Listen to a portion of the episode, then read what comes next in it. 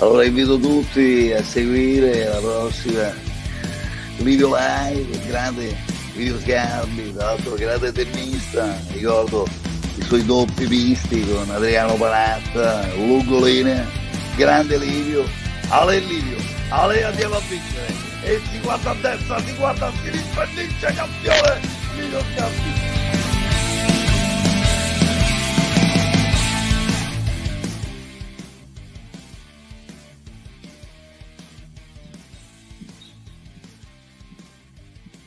Eccoci, buonasera, bentornati al nostro consueto appuntamento del mercoledì, Livio Live, sempre insieme per tenere la nostra mente attiva, sveglia, cercare di capire sempre di più come muoverci all'interno di questo intricatissimo stato in cui ci troviamo, dovuto ovviamente alla pandemia e a tutte, soprattutto tutte le misure di contenimento che nell'arco dell'anno e mezzo oramai sono state prese e probabilmente ne verranno prese ancora. Questa sera abbiamo un ospite molto particolare che ho incontrato casualmente, poi il caso sapete che non esiste, quindi ho incontrato sul web, ne ho visto un'intervista dove sono stato davvero affascinato dalla curiosità che ha manifestato questa persona nel voler capire alcune logiche evidentemente legali che stanno dietro a tutto quello che sta accadendo, alle misure di contenimento della pandemia. Questa persona che, come dire, mi piace dire una di noi, cioè non è un medico, non è un virologo, non è un avvocato, ma è una persona informata che ama informarsi e che come me, ma molto molto molto molto di più di me, ha fatto ricerca, quindi ha cercato di comprendere che cosa stesse accadendo, non tanto da un punto di vista medico, biologico, in questo caso legato appunto al virus, quanto più da tutto ciò che riguarda l'aspetto legale, cioè sulla legalità di tutte le misure che sono arrivate a noi, misure evidentemente restrittive, che poi noi siamo stati in qualche modo costretti, nostro malgrado, a rispettare. Ecco, vi voglio proporre questa persona questa sera perché a mio avviso ci darà delle informazioni scioccanti, perché per me, io quando l'ho sentita la prima volta è stato scioccante, mi sono chiesto, non è possibile, dai, non è possibile, figurati se è veramente così. Questa sera le chiederemo se in questo anno e mezzo in cui appunto ha detto le cose che ci condividerà questa sera, se ha ricevuto smentita da parte di legali, da parte di persone magari tecniche, specifiche, professionalmente preparate in questo, che hanno detto no, guarda che non funziona così.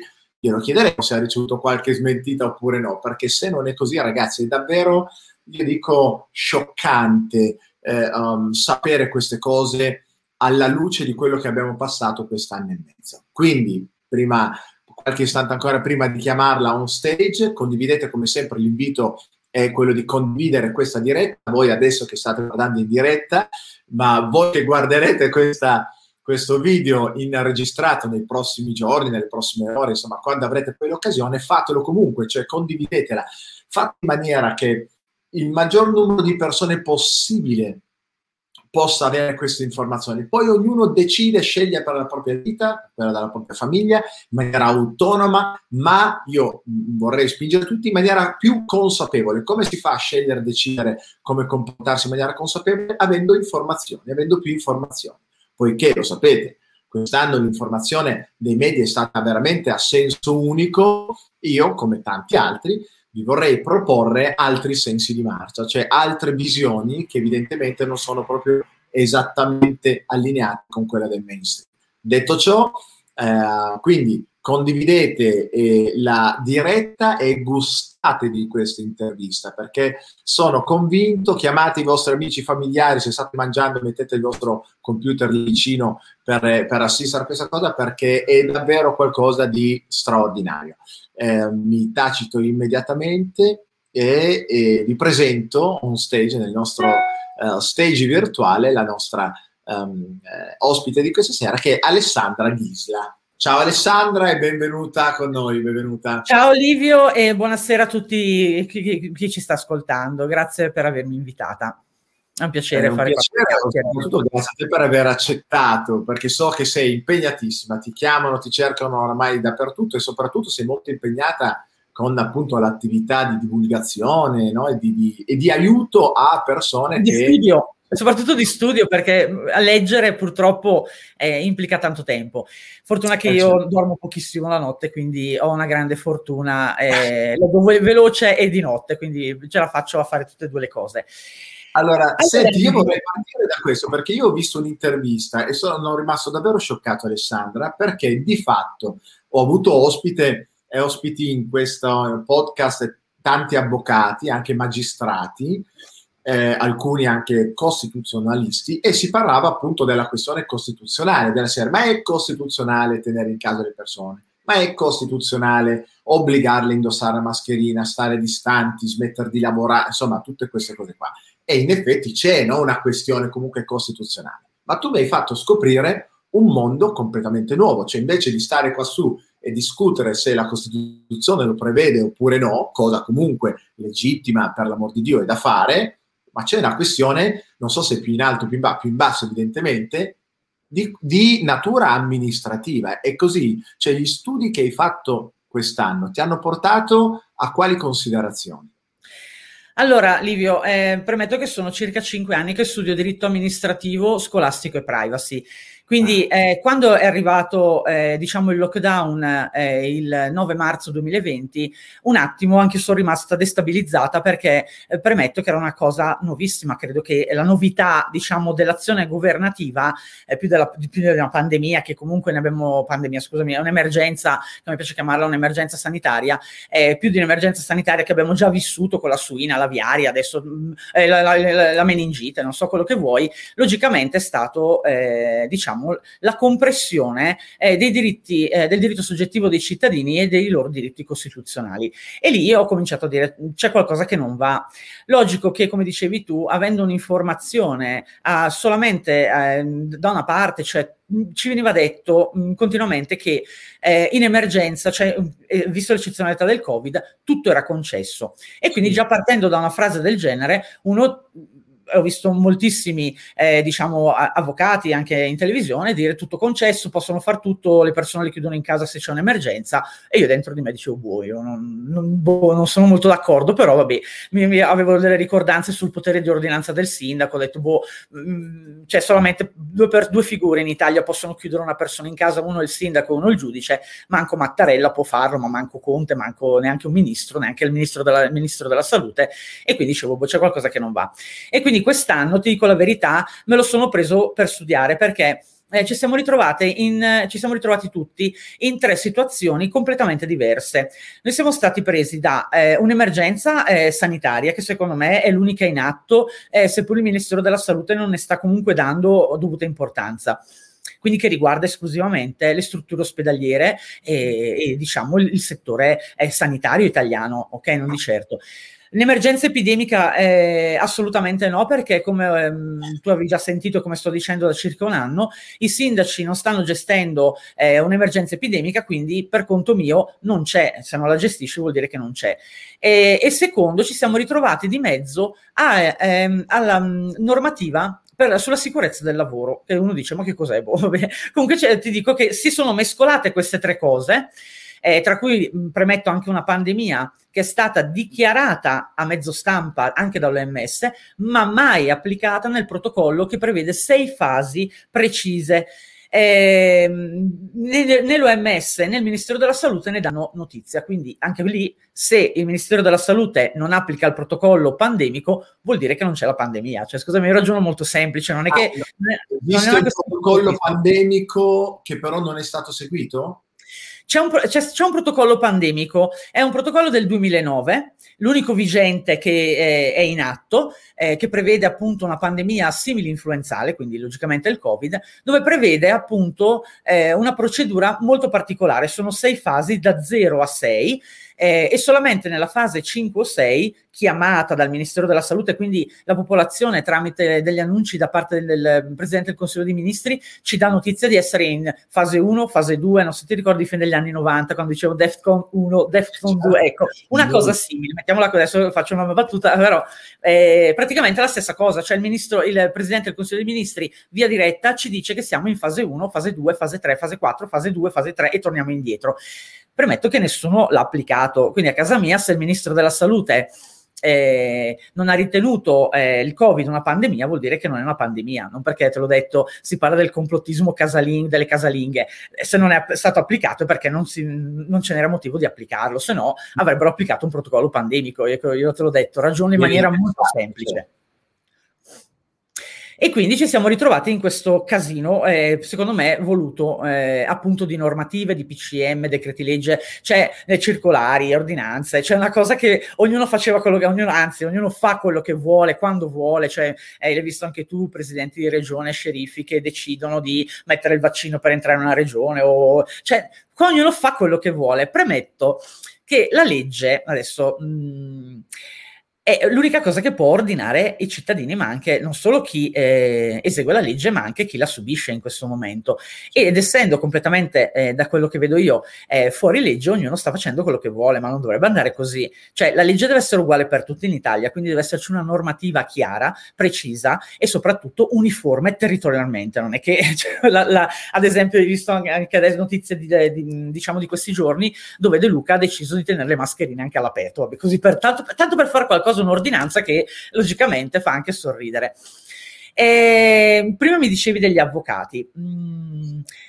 Guarda, posso dirti una cosa, io ho parlato con diversi avvocati e mi hanno detto che il mio punto di vista sulla questione è molto più pulito, diciamo, di una persona che frequenta i tribunali, perché io vado direttamente diciamo alla fonte del diritto, quindi io sono una cittadina che legge le leggi, ma le legge attentamente, virgole, conversioni di legge, quindi sto attenta alle emissioni delle leggi.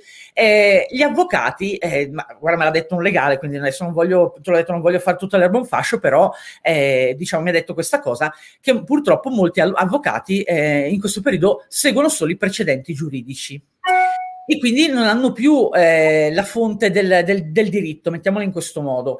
Mentre noi cittadini, logicamente, non frequentando i tribunali, perché non è di nostra competenza e non voglio neanche farlo, nel senso non è assolutamente il nostro, però andiamo a leggere le leggi nude e crude, perché molti cittadini non sanno che le leggi sono scritte in maniera chiara, precisa, semplice, proprio affinché i cittadini possano recepirle. Poi io decido, io cittadino, decido come impugnarle o contestarle o, se ho ricevuto violazioni, a chi rivolgermi. E sappiamo benissimo che io posso andare dai carabinieri, come posso stare a casa a piangere, oppure posso andare in tribunale con un avvocato. Però ecco, questa è dove siamo arrivati noi. Non vogliamo togliere il lavoro a nessuno, però secondo me, Livio, abbiamo delegato troppo al governo. E il governo, sinceramente, probabilmente si è un po' perso in questa questione, perché ti dico la verità, io più che credere che lo stiano facendo apposta, io credo che davvero sono terrorizzati, non sanno più cosa fare, sono nel panico, io vedo il panico, non vedo... Però fammi capire una cosa, perché dall'inizio succede che il governo ha... fine gennaio del 2020 dichiara un'emergenza e a quel punto iniziano dei personaggi. Allora, Livio, credo che lo comprendi benissimo che ci sono dei personaggi che stanno comunque manovrando questa questione. Adesso io parlavo del governo in generale, che può essere vari politici che magari vanno anche in televisione. C'è qualcuno che sta comunque manovrando questa questione. E appunto la prima cosa particolare che è successa è proprio stata la dichiarazione di questo stato d'emergenza nazionale, come l'ha chiamato Conte, che è avvenuta il 31 gennaio 2020.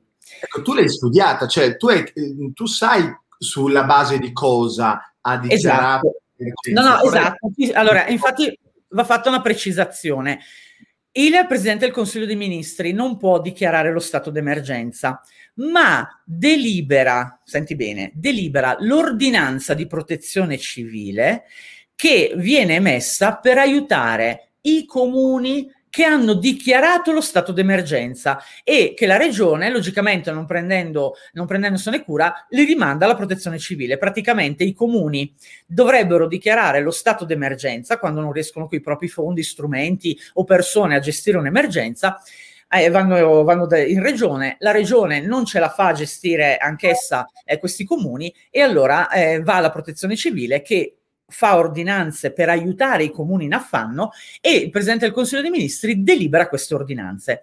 Premetto che i primi due casi di Covid, non SARS-CoV, quindi i primi due casi di Covid che innescavano con il decreto legge 23 febbraio del 2020 la possibilità ai sindaci di poter agire, diciamo, in emergenza epidemica, avviene solamente il 21 febbraio. Quindi la domanda è: come caspita ha fatto Conte a fare una delibera sul nulla cosmico? E infatti, se tu non sei visto notizia di qualche giorno fa, un giudice del Tribunale di Pisa ha scagionato dei cittadini per l'accusa del coprifuoco, accusate per il 650, l'inottemperanza dell'articolo 650 per il coprifuoco, dicendo proprio quello che stiamo continuamente dicendo noi, che le delibere sono assolutamente lecite e legittime perché devono basarsi su questa procedura e come ho già detto altre volte, l'assurdità, e se volete andare a controllare, e vi invito anche a farlo, di andare a controllare i comuni di Codogno, di Bergamo, sull'Albo Pretorio, e vi renderete conto che a marzo dell'anno scorso, a febbraio, quando è partito, diciamo, tutto il calderone, nessuno di questi comuni ha mai dichiarato lo stato di emergenza. E allora abbiamo un problema, perché, scusate, se non parte lo stato di emergenza, come abbiamo fatto ad arrivare fino al Presidente del Consiglio dei Ministri? Ma se lo stato di emergenza l'ha ordinato a livello nazionale, c'è bisogno di quello comunale. Non esiste, comunale. È quello il fatto. L'emergenza nazionale non esiste, esiste, è normata, l'emergenza a rilievo nazionale. Cioè praticamente un rilievo, parolina che uno capisce già quando si parla di rilievo, praticamente un comune in affanno o più comuni in affanno che non ce la fanno, la regione non riesce, perché sono vari step, cioè non è uno step unico, cioè un comune è in affanno, si rivolge alla regione e la regione, se non riesce a gestire questi comuni, chiede gli aiuti alla protezione civile che emette ordinanze per aiutare questi comuni e quelle ordinanze vengono deliberate dal Presidente del Consiglio dei Ministri, quindi capiamoci che non esiste. Se ho capito bene, signori, ora forse iniziate questa cosa, cioè che rompe tutte le logiche che abbiamo seguito per un anno e mezzo, Alessandra, della serie. Quello che dice Alessandra è che il Presidente del Consiglio dei Ministri, il governo, dichiara un'emergenza, pandemia nazionale, non può, cioè sulla base di niente, non può farlo. Non esiste. Se non esiste si è chiamato inesistente, non esiste. Cioè non... L'altra cosa è, il comune di Codogno, dove c'è stato il primo caso, avrebbe il sindaco eventualmente dovuto dire: ah, io dichiaro uno stato di emergenza, se ottengo questo stato di emergenza posso disporre che i cittadini siano tutti chiusi in casa. Scusa, Bergamo ha i carri armati nel comune, o qualcuno gliel'ha mandati? Come hanno fatto a mandargli i carri armati a Bergamo per spostare le bare? Avranno dovuto dirlo qualcuno. E l'unico modo per dire qualcosa a qualcuno è dichiarare lo stato d'emergenza. Quindi la protezione civile o l'esercito come ha fatto a inviare a Bergamo i carri armati per le bare? Scusate, ma adesso non perché, come vi ho detto, io non voglio negare né le morti per Covid, di Covid, con Covid, né che esista il SARS-CoV-2, è stato identificato, né che ci sia un'emergenza sanitaria in atto, sanitaria, come vi ho già detto, che riguarda esclusivamente gli ambienti sanitari. A parte che abbiamo un problema sanitario da decenni in Italia. Però, da una parte, mi faccio una domanda, cioè sarò venale, ma chi ha mandato i carri a Bergamo? Perché se non l'ha fatto il sindaco di Bergamo, io non riesco a capire come abbia fatto. O li ha in garage, lui, coi propri mezzi e i propri fondi, se no non poteva chiederli a nessuno, se non facesse richiesta in maniera formale. E come è potuto avvenire? È venuto controlegge. avviene appunto in maniera illecita, perché c'è appunto una procedura, è quello che purtroppo è questo, e non possiamo giustificare violazioni di legge seppur in emergenza, perché allora andiamo a dire va bene rubare perché la gente ha fame, va bene rubare perché la gente voglia andare a farsi un giro in macchina sul BMW, non va bene così, lo sappiamo benissimo, poi comunque decide un giudice le attenuanti, però qui partiamo proprio da una base sbagliata. Molti adesso, io so che molti storceranno il naso e diranno ma sì, se non avessero fatto così, ho capito, ma non è che uno mi può rubare la macchina perché può farlo, cioè, se non può farlo non può farlo, neanche in emergenza. No, ma oltretutto, perdonami, non è quella la questione è, sappiamo che esiste un'emergenza che sta arrivando, seguiamo i protocolli, ci sono i protocolli, seguiamo, c'è il livello 1, 2, 3, arriviamo al 6, i vari... La pandemia, sì, ma gli stati di emergenza nei comuni. Esatto, noi come cittadini, te lo dico Livio, sì, con un gruppo di cittadini abbiamo fatto il FOIA. Il FOIA è praticamente l'accesso agli atti generalizzato ed è un diritto dei cittadini. E io sono andata dal mio sindaco nel mio comune a chiedere la dichiarazione dello stato d'emergenza nel mio comune, perché oltretutto poi, lo dico adesso, magari poi lo spieghiamo dopo meglio, però lo stato d'emergenza identifica un comune rosso. Senza lo stato d'emergenza non esiste area rossa, te lo dico. Quindi già uno dice, come abbiamo fatto a diventare tutta area rossa? Ah, non lo so, senza stato d'emergenza non è possibile, anche lì illecitamente. Però, detto questo, ma non solo io, il comune di Milano, il comune di Roma, siamo andati, come ti ho detto, Bergamo, Napoli, cioè tantissimi cittadini hanno fatto questo FOIA e la supercazzola dei comuni è che sì, c'è l'emergenza, ma è nazionale. Quando abbiamo fatto una domanda precisa, perché ho capito anch'io che c'è, Conte ha dichiarato un'emergenza nazionale, però a parole volano anche gli asini, il decreto legislativo 1/2018 non prevede questa procedura e quindi non è prevista. Oltretutto perché io so che è stata paragonata un po' alla guerra, questa pandemia del Covid, però premetto che anche la guerra non comprime i diritti dei cittadini, quindi cioè, comunque mi fa sorridere anche questo, cioè anche se fossimo in guerra o ci fosse la nube di Chernobyl che sovrasta tutta la nazione, comunque non si viola la Costituzione o le leggi in Italia, cioè comunque a prescindere, quindi e questa cosa secondo me va discussa. Io non so Livio se tu lo sai, ma il mese scorso ho depositato una denuncia proprio sull'emissione dei decreti legge emessi in emergenza, perché ho riscontrato parecchie non conformità e ci sono 5 organi che indipendentemente, quindi 1, 2, 3, 4, 5, tra cui il Presidente della Repubblica come garante della Costituzione, che controllano che i decreti legge emessi siano conformi a legge e Costituzione. Premetto che c'è dentro coprifuoco, Green Pass, obbligo vaccinale ai sanitari, cioè c'è dentro, addirittura guarda, ho fatto anche una battuta in una diffida perché ho detto, addirittura mi dicevano di andare in 2 una volta sola a trovare un privato a casa, in macchina, cioè cose, ditemi anche il dress code che così la prossima volta governo, se devo andare, esco una volta al giorno in 2, sì, almeno mi metto anche qualcosa di adeguato, già che mi sta dicendo che non posso, cioè io ho una macchina di 7 posti, io non posso usare 7 posti, capito? Cioè hanno calpestato il libretto della mia macchina, la mia patente, perché siamo in emergenza. Ma secondo te è normale questa cosa? No, il governo non può dirti in quanti salire in macchina. Sì. Lo dice la tua patente e lo dice il libretto della tua macchina. Se io ho un camper di 18 persone, io porto 18 persone. Non è che il governo con un decreto legge mi può mettere 2 persone. Cioè, la cosa è un po' complessa, però è per farvi capire. Cioè, il governo non è che può decidere di applicare il coprifuoco, non può farlo, non è di sua competenza e quindi cioè, quello che sta facendo è illecito. E quindi ho depositato una denuncia, appunto mi dicevi prima, se qualcuno mi smentisce lo sapremo fra poco, perché il PM, il pubblico ministero, ha fatto una denuncia penale, un po' dovuto aggirare diciamo i tribunali ordinari, perché praticamente non riceviamo sanzioni e quindi anche se violassi il coprifuoco non ricevo sanzione da poter impugnare al giudice di pace, e secondo me lo fanno apposta non darci le sanzioni. Tutti quelli che abbiamo avuto sono verbali di accertamento e non sanzioni amministrative. Quindi, perdona, fammi capire, se io avessi tenuto aperto il mio ristorante, fossero venuti a dire no, boom, verbale... No, ancora non ho visto la sanzione. amministrativa e sto seguendo parecchie persone, cioè calcola che ho un bacino di quasi 30.000 persone che mi seguono e appena arrivano alla sanzione tutti mi dicono cosa faccio, guardo, è un verbale di accertamento, mettilo nel cassetto e aspetta. Quindi ti premetto, Livio, che appunto il governo probabilmente omette di emettere le sanzioni vere e proprie, quindi l'unico atto obbligatorio al pagamento, che non è il verbale di accertamento, proprio per evitare di poter andare dal giudice di pace e aprire addirittura l'incidente costituzionale. So che adesso sembra una cosa... Ecco, io vi invito a mandarmi le vostre presunte sanzioni e spero di vederne almeno una, perché io per il momento è un anno e mezzo che non vedo una sanzione, ma parlo di mascherine, ristoranti, parlo di... non lo so, passaggio tra regioni, cioè qualsiasi tipo di sanzione, di violazione che è avvenuta durante il Covid. E ci siamo accorti appunto che...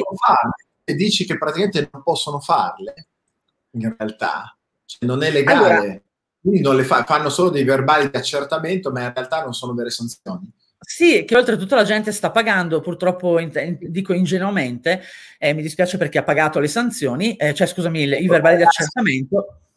Questo passaggio qua, registratelo, fatelo sapere alle persone che magari hanno paura anche della propria ombra e dicono no, io questa cosa non la faccio perché poi prendo la sanzione, il mio amico l'ha presa, l'ha pagata, 400 euro. Perché l'ha pagata, quello non lo metto in dubbio, che però sia una sanzione non lo è, quindi io capisco, cioè che uno magari non è, Livio, ci troviamo in un momento che abbiamo bisogno di competenze particolari, non sono tante, basta capire la differenza tra un verbale di accertamento e una sanzione.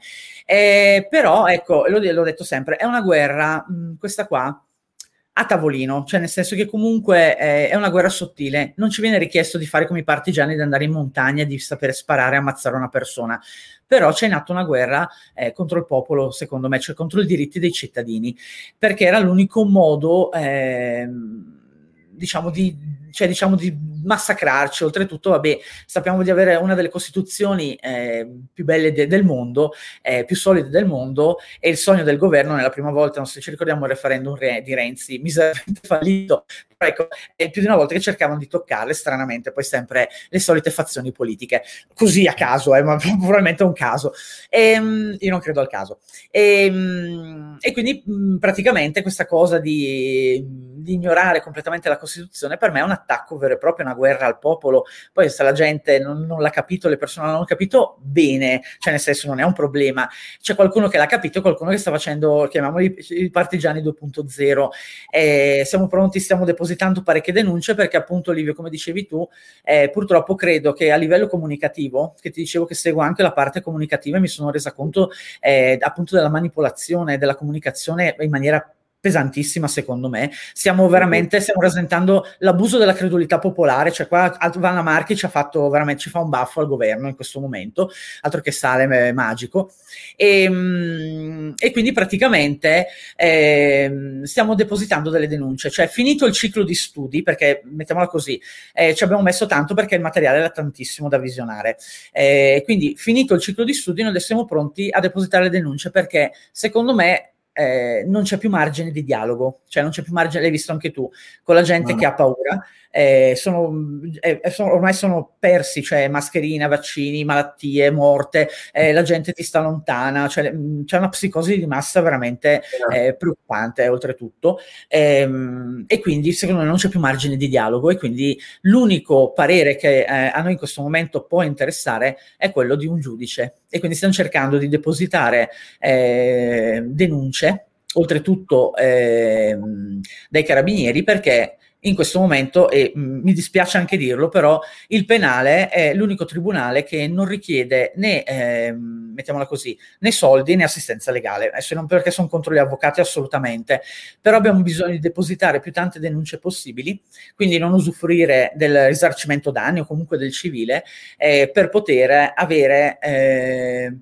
i PM o i GIP o eventualmente i giudici, in modo da fare, li chiamo processi di Stato, praticamente il penale quando tu fai una denuncia è lo Stato che porta a processo il trasgressore. Se tu non richiedi, se tu non ti dichiari parte civile, non partecipi al processo, cioè nel senso partecipi ma come non come parte lesa, mettiamola in questo modo. E quindi stiamo cercando, appunto, perché la cosa è grave, qua la legge è sfuggita, cioè le leggi ci sono, cioè non ci sono, quindi è ancora meglio. Le leggi ci sono ancora tutte chiare, fin quando abbiamo ancora uno stralcio di Costituzione fra le dita. Per me l'unico modo adesso è smuovere la magistratura e quindi cercare di avere più tanti pareri di giudici possibili, perché ormai non c'è più margine di dialogo. Alessandro, allora io volevo leggerti questa domanda di Viviana, che tra l'altro saluto. Ciao Viviana. Allora, dice che lei ha la mamma in una RSA, non riesce a vederla, riabbracciarla evidentemente fisicamente da 16 mesi, che per me è una cosa pazzesca, e subisce delle leve psicologiche per tentare di far vaccinare la mamma, lei stessa e così via.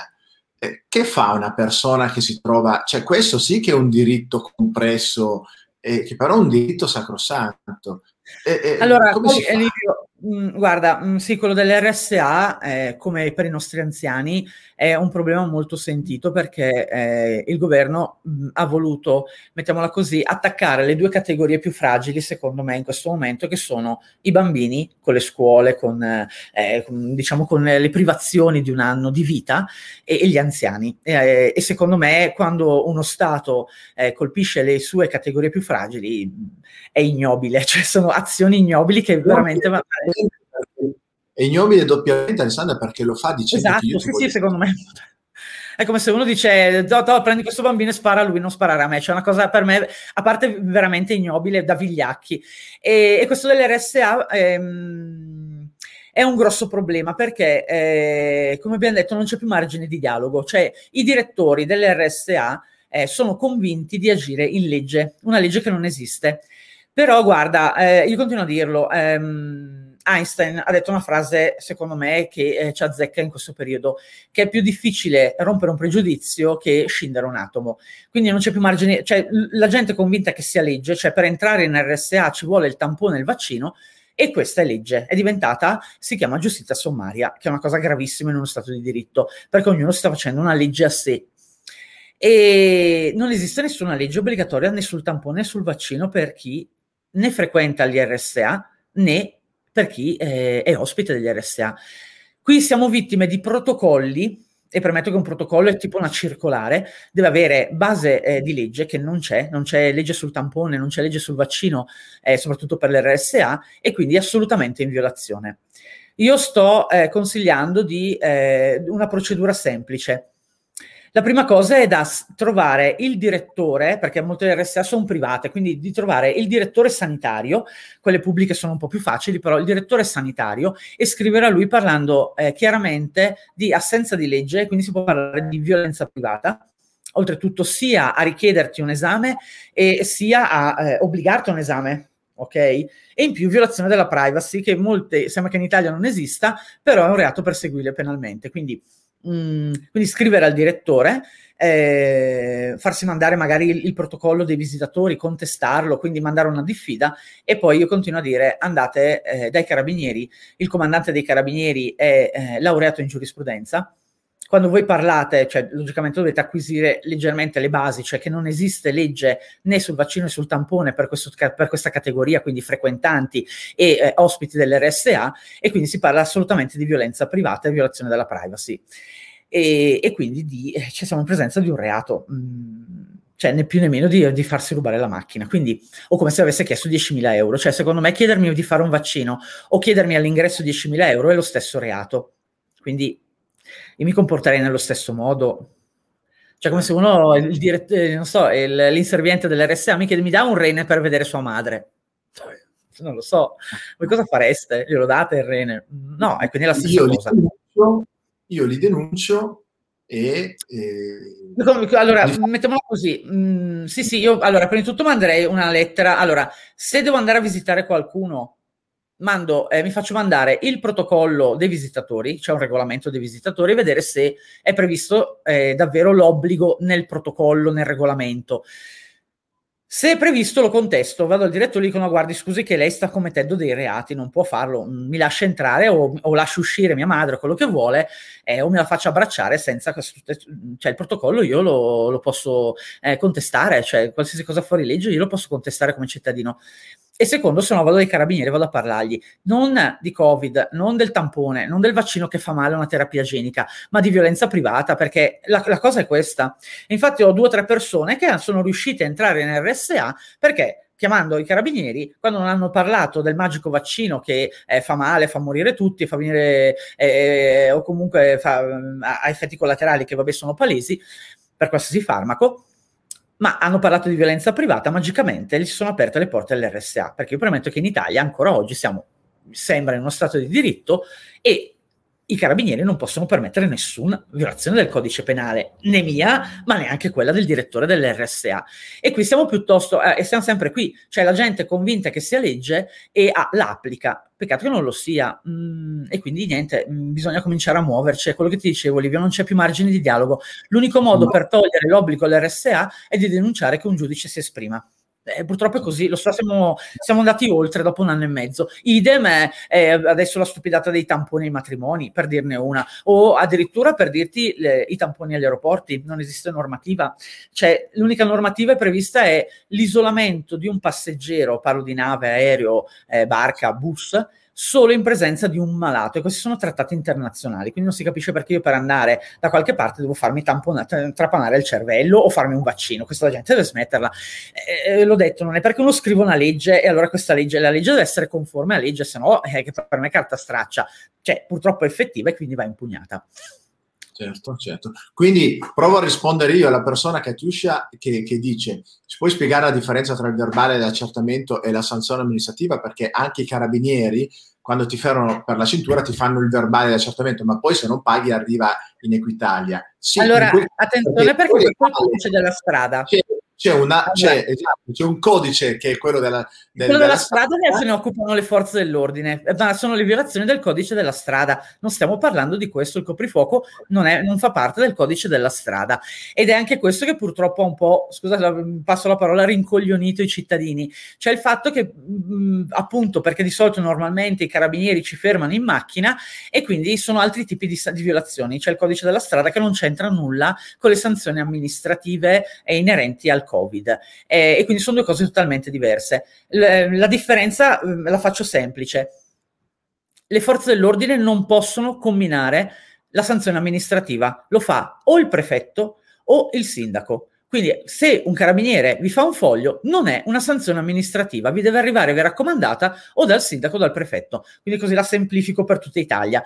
Poi c'è altri modi per vederlo, però mettiamola così, cerco di dare informazioni semplici e più chiare possibili, quindi se ve la fa il carabiniere, il vigile, la guardia di finanza, la Digos, i NAS o quello che volete voi o i carabinieri a cavallo, non è una sanzione amministrativa, vi fanno un verbale o di accertamento o di contestazione, nel nostro caso accertamento che vuol dire fine indagini, perché se non ho la mascherina in faccia adesso per prenderne una a caso c'è poco da indagare, e quindi entro 90 giorni il sindaco o il prefetto mi dovrebbe mandare la sanzione amministrativa via posta, quella è la sanzione amministrativa da pagare, il verbale di accertamento può anche essere tranquillamente ignorato visto che siamo in assenza totale di legge o comunque legge illecita, premetto che non ho ancora visto una sanzione, Quindi praticamente tutti quei verbali di accertamento che carabinieri, vigili hanno fatto alle persone che si sono allontanate oltre i 300 metri. Le forze dell'ordine non sono autorità competente ad emettere la sanzione amministrativa.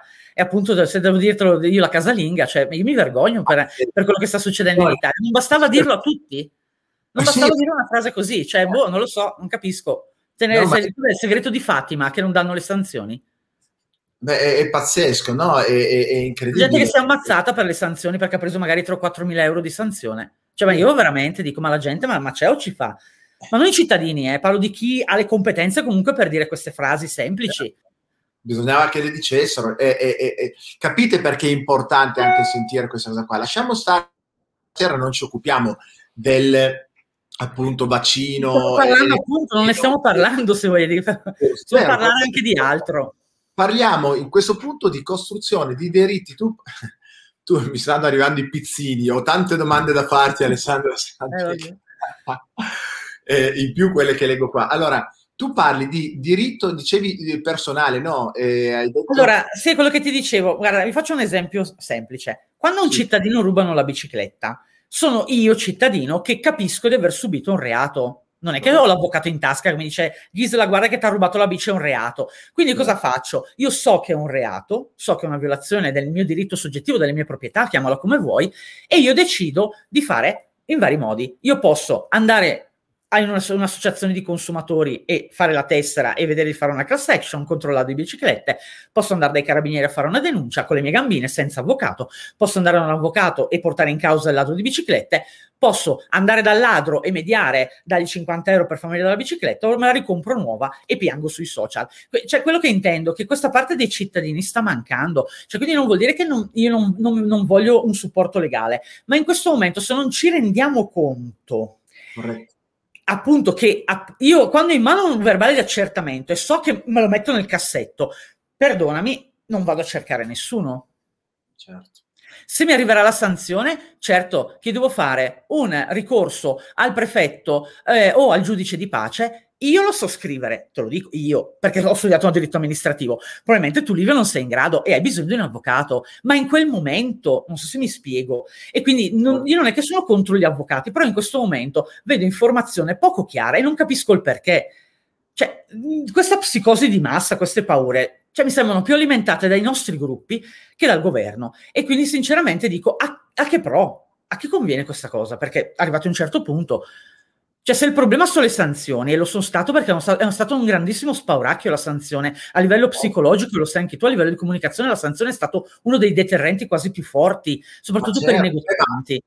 Non c'è stato, io ho litigato con alcuni in supermercati o ristoranti perché si tiri su la mascherina, e io ogni tanto poi anche, insomma, nella giornata un po' no, ce l'abbiamo tutti, dico no, io sono malattia, guarda, no, allora devo uscire perché per lei poi mi prendo una multa da 400, cioè tutti non si la prende lui, la prendi tu comunque, anche qua l'ignoranza dilaga, che sia il commerciante a prendere la sanzione, e basta anche dirgli guardi, smettere, lei non deve fare niente, lei stia zitto, chiami i carabinieri che me ne occupo io con i carabinieri se vuol fare qualcosa per il suo negozio.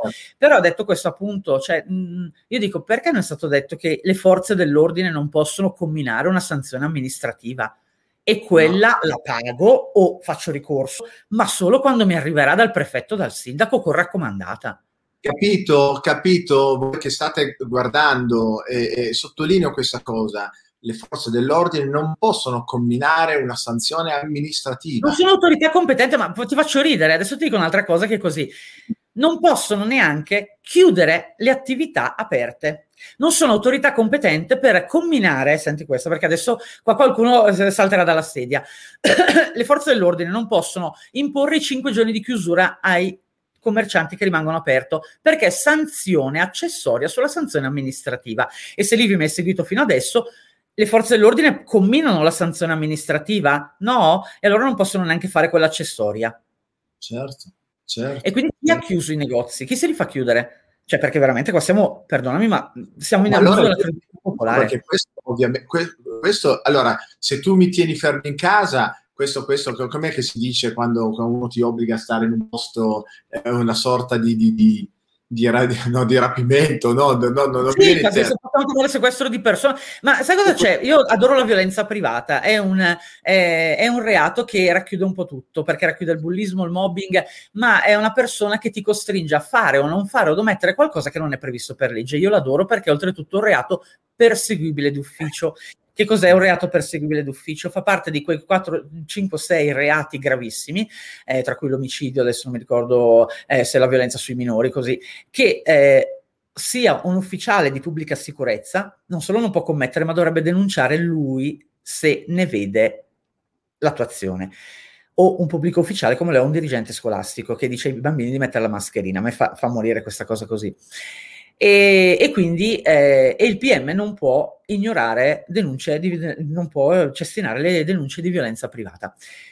E quindi è violenza privata. Una persona che ti dice stai a casa o mettiti la mascherina è violenza privata. E infatti, come ti ho detto, noi adesso, guarda, torno dalle vacanze perché ho fatto le vacanze diciamo prima, quando c'è meno casino, meno gente in giro, e appena torno io penso di denunciare il mondo, perché è arrivato un certo punto, l'ho detto, non vedo alternative di dialogo se non pareri dei PM, e non siamo tantissimi, però ti posso dire una cosa, la figata di questa cosa è che basta un precedente giuridico. Quindi se siamo in 10, 20, 15, 7, 8, non importa, l'importante è che uno vada avanti, esatto, e quindi cambiamo le sorte dell'Italia. Certo che più siamo meglio è, perché sai, anche fare la figura dei pirla con il governo, ma sinceramente di essere presa da deficiente, perdonami se lo dico, perché spero anche di smuovere un po' le coscienze, perché va bene tutto, però ecco, bersi anche l'aria fritta, anche no, cioè nel senso va bene qualsiasi cosa, però ecco, alla fine io ho 47 anni, dopo un po' mi sveglio anche fuori, ecco, sberla in faccia tutto il giorno va bene, poi dopo un po', dopo un'ora e mezzo... Vi parliamo di, se tu vai dal carabiniere e dici guardate che a scuola stanno facendo violenza privata a mio figlio, perché non lo fanno entrare, perché non indossa la mascherina, loro sono obbligati a intervenire. E che purtroppo, come ti ho già detto, mettiamola così, gli appuntati in questo momento non sono laureati in giurisprudenza, ma te l'ho detto, guarda che la normativa è veramente complessa, quindi è stato difficile sbrogliarla. Io sono stata a parlare con due comandanti dei carabinieri e vedo che un po' si continua, cioè sì, va bene signora Ghisla, va bene tutto, però... vedo che comunque c'è una sorta di protezione, Livio, la creatura non vuole morire e non vogliono farla morire, e te l'ho detto, cioè, per forza deve esserci connivenza con vari settori in Italia. Come ti ho già detto, io ho trovato assurdo che, ti faccio un esempio adesso palese, sui contratti di lavoro dei sanitari, dove una legge non è retroattiva e non può aggiungere né togliere un requisito a un contratto già in essere, ma questo vale per tutti i contratti in Italia, e quindi l'obbligo vaccinale per un sanitario o l'iscrizione all'ordine è blindata diciamo da la sottoscrizione con la normativa all'epoca della sottoscrizione. Seppure è uscita una legge, non è retroattiva, non può esserlo, e se no si chiama modifica unilaterale di un contratto, ma è vietata, cioè è previsto addirittura una causa civile, risarcimento danni per una persona che cerca di modificare i contratti, pensa che ridere. Quindi se un contratto non preveda che io debba fare un vaccino, un tampone, indossare, io non sono tenuto a farlo anche se me lo chiedono. Esatto.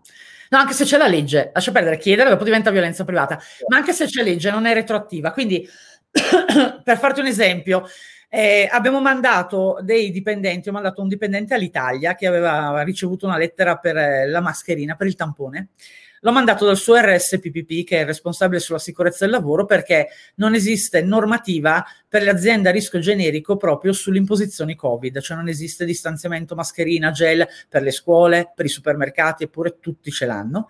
Ed è una cosa gravissima, perché un dipendente che subisce un DPI non conforme a legge è sempre violenza privata, e andremo avanti così. Adesso te l'ho detto, denunceremo il mondo, perché qua la storia un po' per noi è finita, il cerchio ormai è chiuso.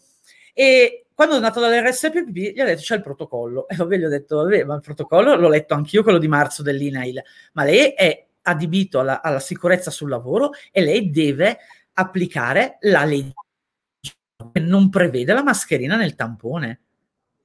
Cioè, per farti capire che i sindacati dove sono, cioè adesso tiriamone fuori i sindacati, cioè qualcuno ha letto la normativa sulla sicurezza del lavoro che non prevede nulla, ma nulla sulle maestre, sulle cassiere, sulle bariste, nulla, se vuol dire nulla. L'unico accenno della mascherina, per dirti, è sui sanitari, la mascherina CE per chi già la indossasse. Sanitari a rischio biologico, perché sono i sanitari che a contatto con il materiale biologico, che può essere tipo sangue, saliva, eccetera, quindi nei reparti infettivi, oppure chi preleva il sangue, per dire. Certo. Quindi neanche in tutti gli ambienti sanitari è previsto l'imposizione Covid. E come mai c'è su quegli scafandri con su tanto di... che sembra di essere nel film Virus Letale, cioè devono anche smetterla, perché, posso dirtelo Livio, cioè a me va bene fino a un certo punto, però Hollywood l'ho visto anch'io, ma lo vedo anche sempre con gli occhi un po' distaccati, perché a me va bene tutta la sceneggiata, però fino a un certo punto poi Grande Oscar, e poi la finiamo anche lì. Oltretutto, perché te l'ho detto, vedo a leggere la normativa e neanche i sanitari sono obbligati a tampone, distanziamento e igienizzazione inerente al Covid. Allora mi faccio una domanda. Che cazzo dove sono i Infatti, ma, certo, ma tu come ti comporti quando ti chiedono, ok, devi fare il tampone, faccio un esempio, una persona ha fatto il tampone, risultata positiva, vanno a vedere che questa persona era ad una festa, a quella festa c'era Alessandra, c'era Livio, c'era Serella, c'era Andrew, e dicono, li chiamano tutti, dicono, cari miei, ora voi dovete tanto stare a casa o fare il tampone, se siete positivi state a casa dopo una settimana. E tu dici, ma anche no, io sto bene, così anche no. Cioè, come ti comporti? Esci, se esci, vai nel penale, perché la gente dice... no, Livio, allora, appunto, qua parliamo sempre di competenze. L'unica persona in Italia che può mettere in isolamento, attenzione, un infetto certificato o un malato certificato, quindi vuol dire non da tampone, scusami, ma un tampone PCR, praticamente... è un indizio, però ha bisogno di ulteriori esami per essere certificato. E invece l'ASL deve contattare nel momento che ha certificazione, che io sia veramente infetta, quindi posso sviluppare la malattia con una buonissima percentuale, quindi divento una persona indagata in Italia, oppure che sono malata ma certificata Covid, non con un tampone, e quindi sono...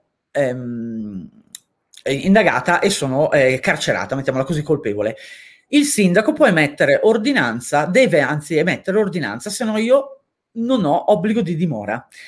Oltretutto vorrei sapere chi comunica i miei dati cosa, nel senso il dato che non c'è normativa inerente, cioè io se vado a ballare in discoteca, già posso dirti mi sta sul culo quando vado, oggi sono andata a mangiare e mi hanno chiesto il nome, però io li capisco, poracci, Livio, mettiamola così, non ho voglia di scagliarmi contro questo povero ristoratore che magari era aperto, perché mettiamola così. Però ti dico questo, ho deciso di fare una cosa un po', diciamo, eclatante, però non eclatante nel senso a livello sociale, assolutamente. Però, guarda, ho fotografato un cartello fuori una catena, diciamo, importante, dove mi veniva detto che devo mettere la mascherina e devo entrare in uno per famiglia, e andrò a fare una bella denunciona, senza fare tanto lo show no mask, che tanto alla fine vado a litigare col direttore, con la sciura, col carrello, mi fanno il filmato e mi mettono come la pazza no mask. A me non interessa, cioè non voglio lo scontro sociale, perché lo sai anche tu come ti ho appena detto, il pregiudizio è durissimo da evitare. Però la mascherina la faccio togliere da un giudice. Idem la scuola, io ho la scuola bambina elementari, mettiamola così, ho diffidato il mondo per tutte le imposizioni, dalla DAD, dalla mascherina, dalla quarantena, che non è prevista per i bambini, ma non è prevista neanche per le classi scolastiche, quindi è un po' un problema, non la può fare l'ASL, non può fare il dirigente, ma la fanno, vabbè, andiamo avanti così. Però ho intenzione di fare una denuncia sulla scuola, perché sono sicura che a settembre, visto come sta l'andazzo, non partiremo di certo tranquilli, e voglio riportare la scuola alla Svezia, perché non è che tra noi e la Svezia ci sia tanta differenza, se non la consapevolezza dei cittadini dei propri diritti e un governo meno corrotto. Io lo penso così, cioè perché la Svezia non ha applicato nulla, cioè non è perché non esiste niente, sono scelte probabilmente politiche, e vedo che purtroppo in Italia il diritto ancora è una cosa... molto sconosciuta all'italiano medio, cioè nel senso, pensa che anche io, guarda, adesso vi faccio un po' la gagia, però fino a 4 anni fa anche io non avevo mai letto una legge in tutta la mia vita, perché credevo che una legge la leggesse l'avvocato, e ho 47 anni, non è che ne ho 10. Quando ho cominciato invece a capire come funzionava, e addirittura io sono rimasta scioccata quando la denuncia col penale, che va avanti come processo di Stato, e io posso denunciare il mondo senza spendere un euro e senza avere un supporto legale, devo scrivere una denuncia, posso farmela fare dal comandante dei carabinieri, e sono rimasta scioccata, perché ho sempre creduto che il processo non denunci nulla, perché soldi, fatica, l'avvocato... E io posso dire, ho scoperto un mondo di tutela che non credevo esistesse. C'è anche il fatto del FOIA, di poter chiedere al governo qualsiasi cosa riguardo il Stato. Mi chiedi cos'è questo del FOIA? Sì, FOIA, si chiama proprio così. Freedom of Action Act. è praticamente l'accesso agli atti generalizzato. Ti faccio un esempio. Se io come cittadina volessi chiedere al Ministero della Salute esattamente il prezzo di acquisto dei vaccini della Pfizer, io ho diritto di averlo, se no è omissione, si va col penale. Cioè posso avere qualsiasi tipo di informazione, cioè non è che serve avere la causa, la class action per avere determinate informazioni. Uno manda una lettera al ministero competente, può avere qualsiasi tipo di informazione. Vuoi sapere quanti banchi a rotelle sono stati acquistati con quali soldi? Mandi un FOIA e lo chiediamo alla protezione civile, cioè non è, cioè, non so se mi spiego, però no.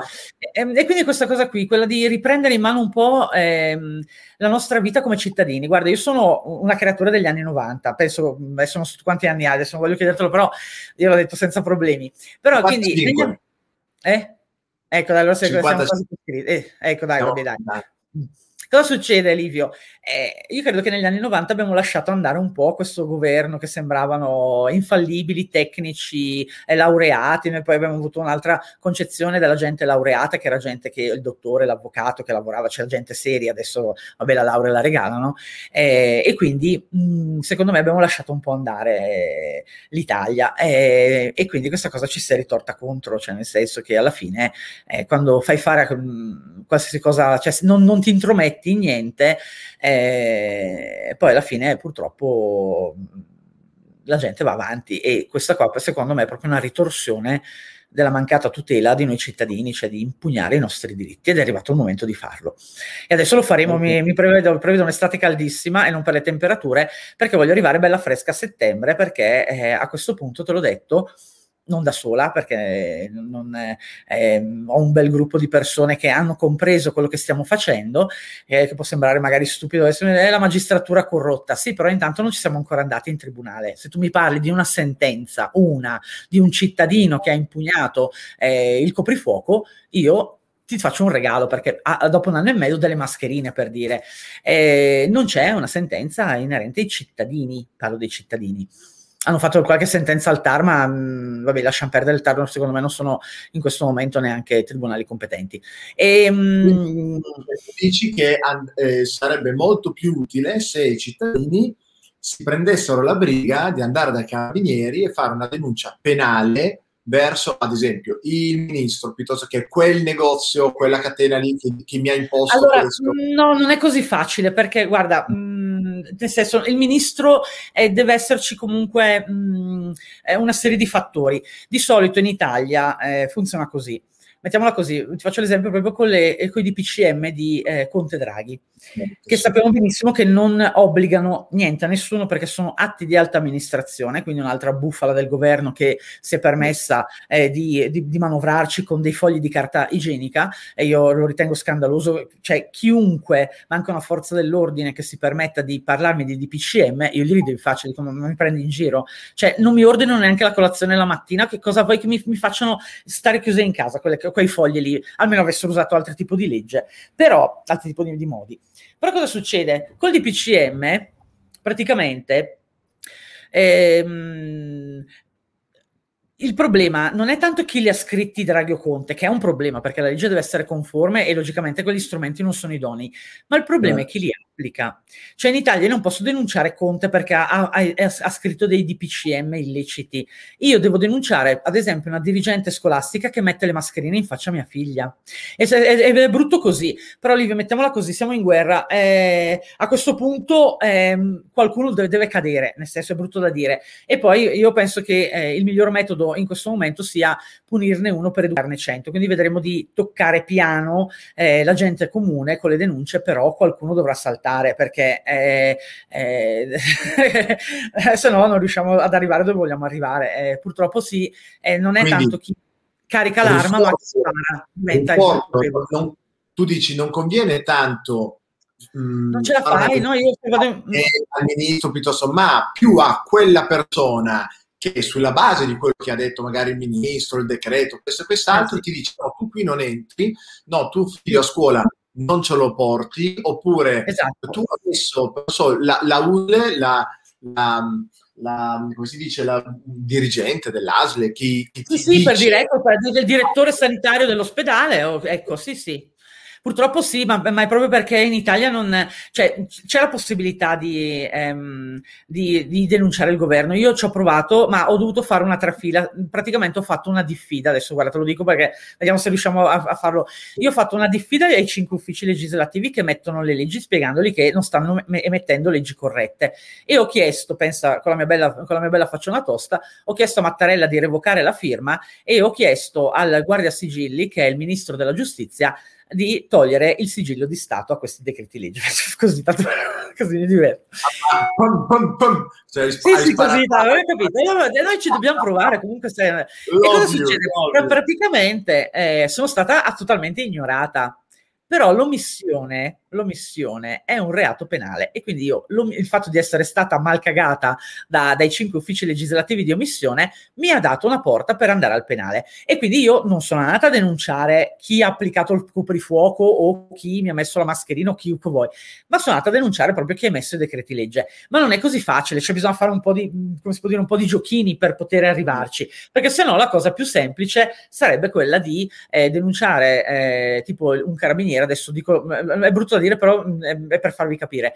Cioè, dato che non danno le sanzioni amministrative, quindi non ci permettono la via dei tribunali ordinari, ed è gravissimo secondo me. C'è una cosa, cioè io penso di avere a che fare con un governo Mariuccia, c'è l'asilo Mariuccia, è presente l'asilo Mariuccia. Io non faccio le sanzioni, così la gente, tipo la Ghisla, non va dal giudice di pace, ce la mette nel di dietro. Cioè, mi immagino queste cose qui, perché dico non è possibile. Cioè non è che non c'è molto, ma li vuoi prendere ste soldi governo da questa gente? A parte li ha presi lo stesso coi verbali.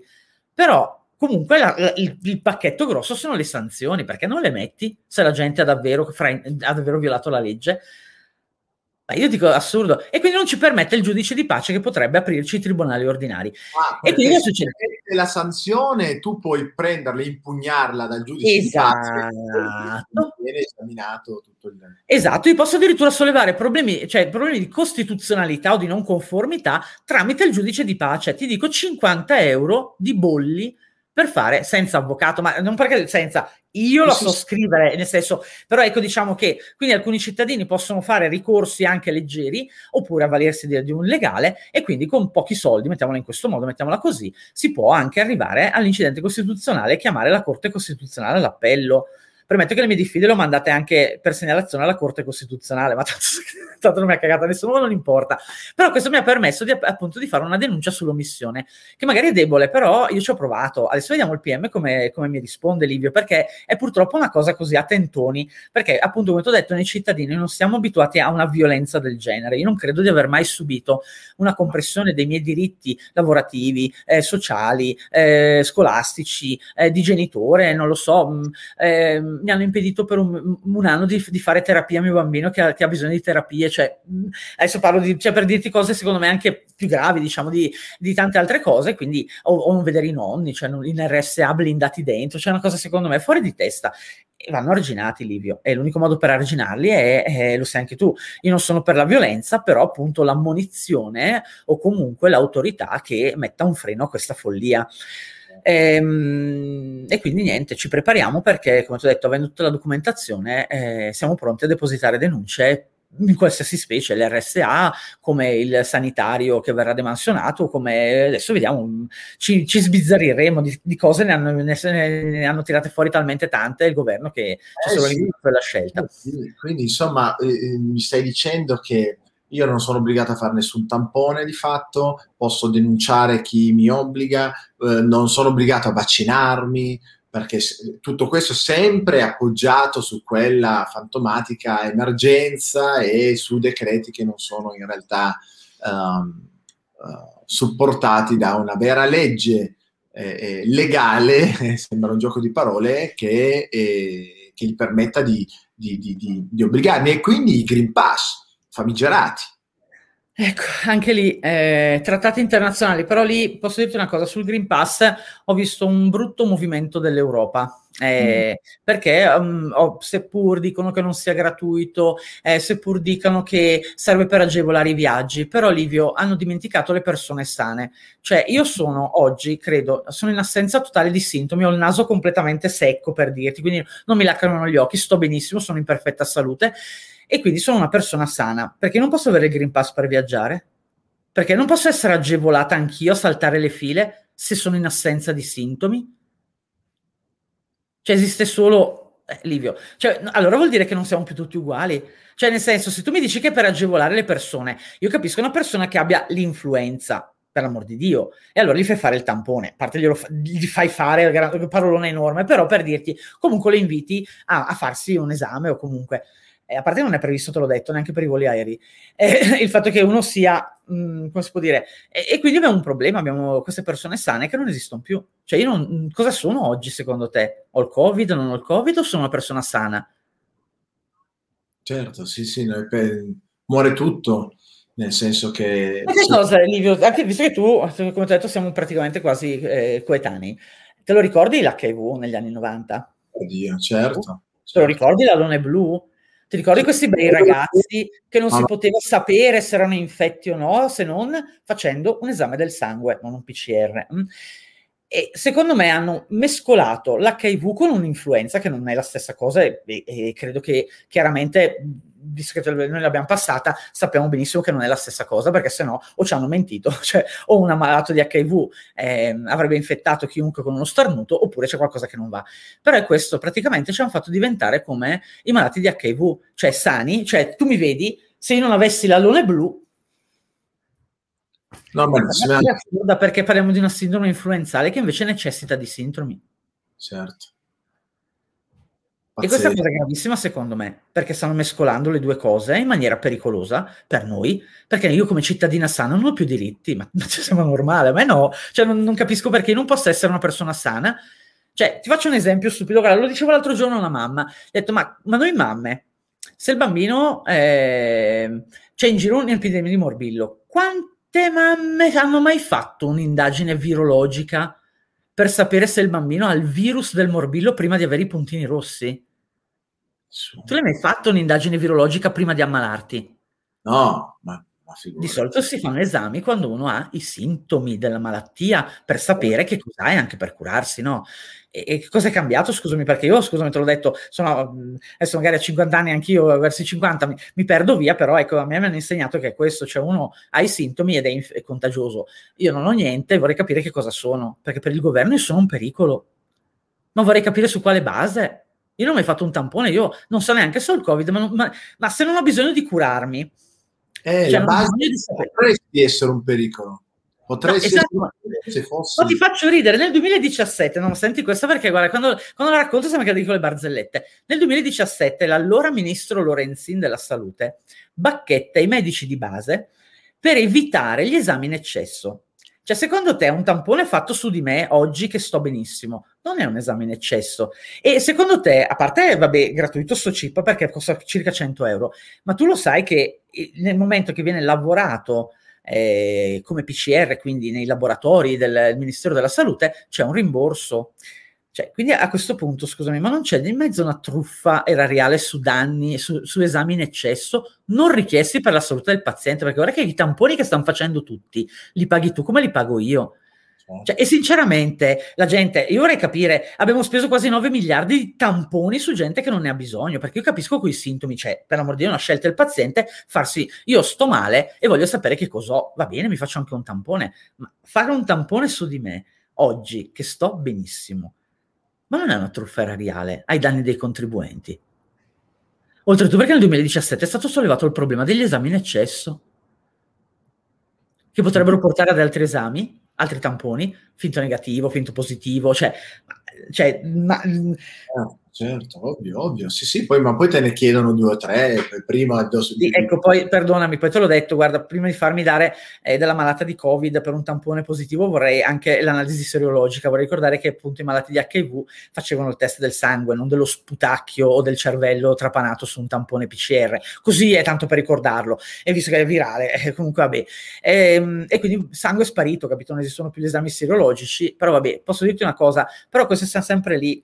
Sono io paziente che decido se farmi rinchiudere per un tampone PCR o chiedo ulteriori esami per confermarlo. Ed è mio diritto chiederlo. Cioè io, allora, faccio un tampone e sono positiva. Cioè se il medico non mi fa ulteriori esami, io, per conto mio, quell'esame non è valido.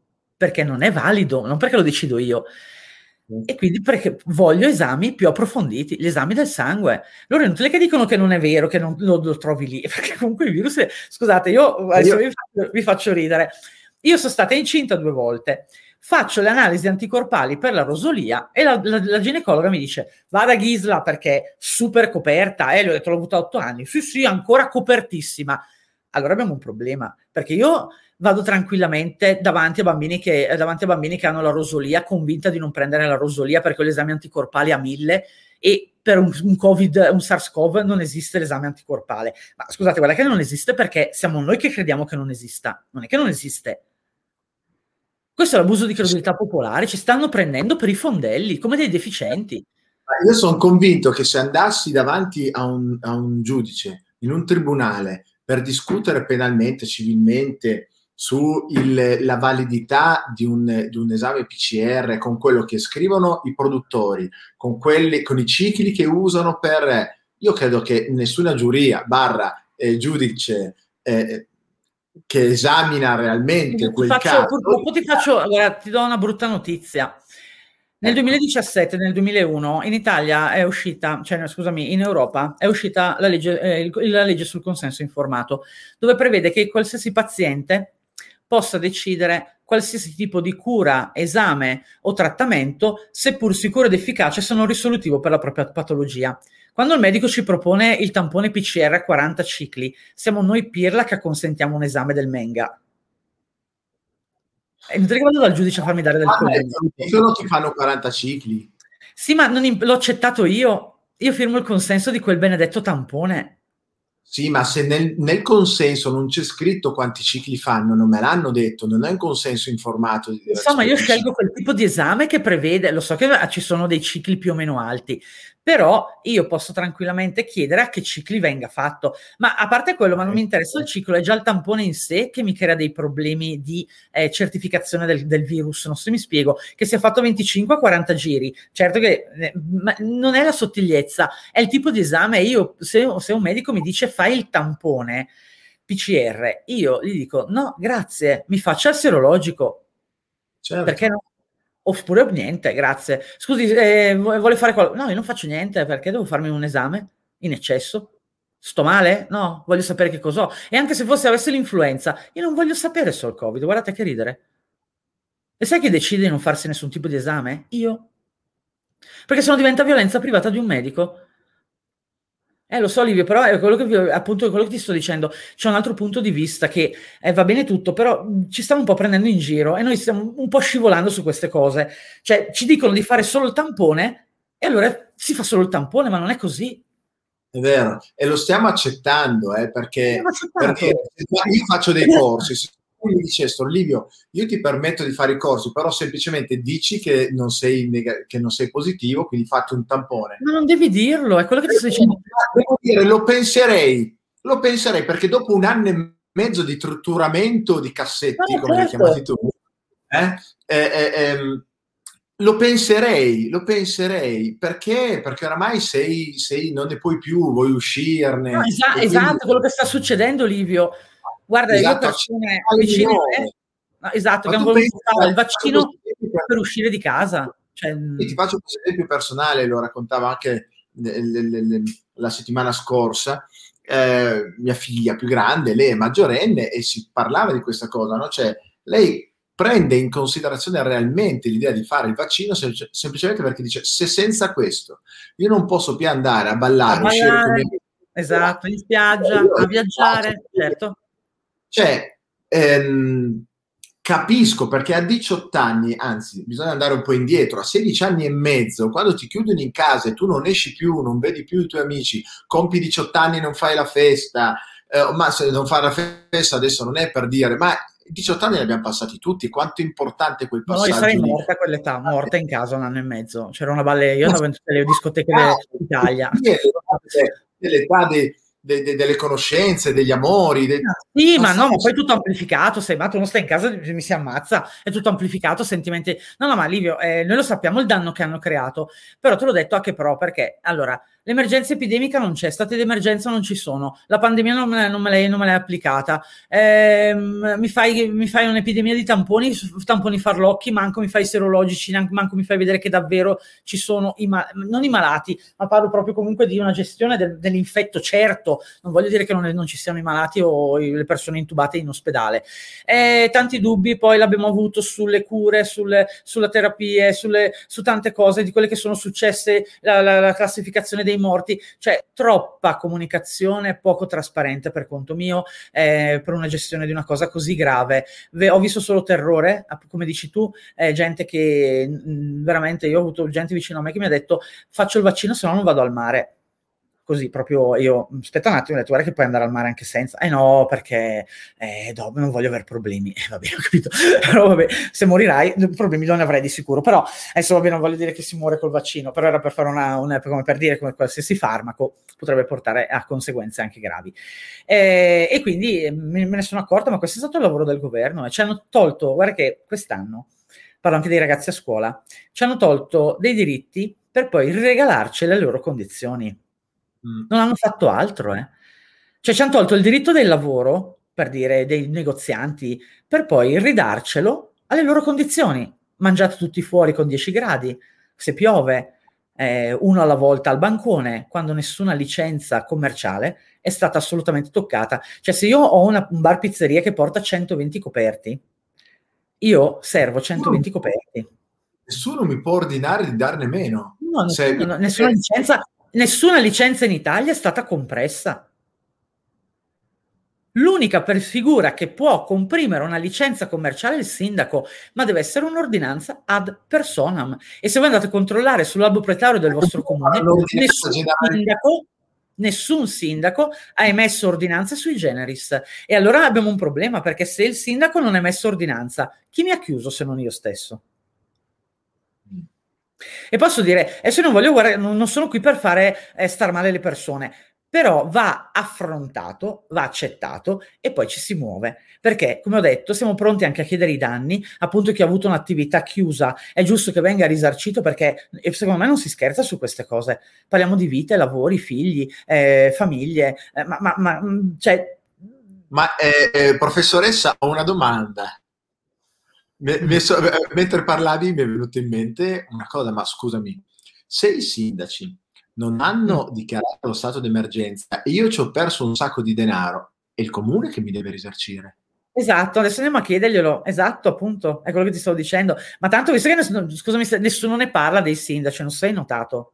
I sindaci non esistono, ecco, per me invece esistono e andremo a chiedere cassa a loro, ma non tanto cassa, noi andremo a chiedere solo la procedura di risarcimento danni perché è prevista, non risarciscono tutto, però oltretutto abbiamo un piccolo problema che adesso scioccherò, questa forse è la notizia sciocca più di tutte le altre notizie, le assicurazioni non risarciscono in caso di pandemia e tra virgolette dichiarata emergenza nazionale, cioè nel momento che Conte dichiara l'emergenza nazionale le assicurazioni non risarciscono scusa, mi viene da ridere perché tu ti rendi conto di che regalo hanno fatto le assicurazioni, cioè praticamente non risarciscono i danni dovuti all'emergenza pandemica, e tu lo sai che la persona di solito normalmente che hanno un'attività si fanno un'assicurazione anche appunto per non subire danni.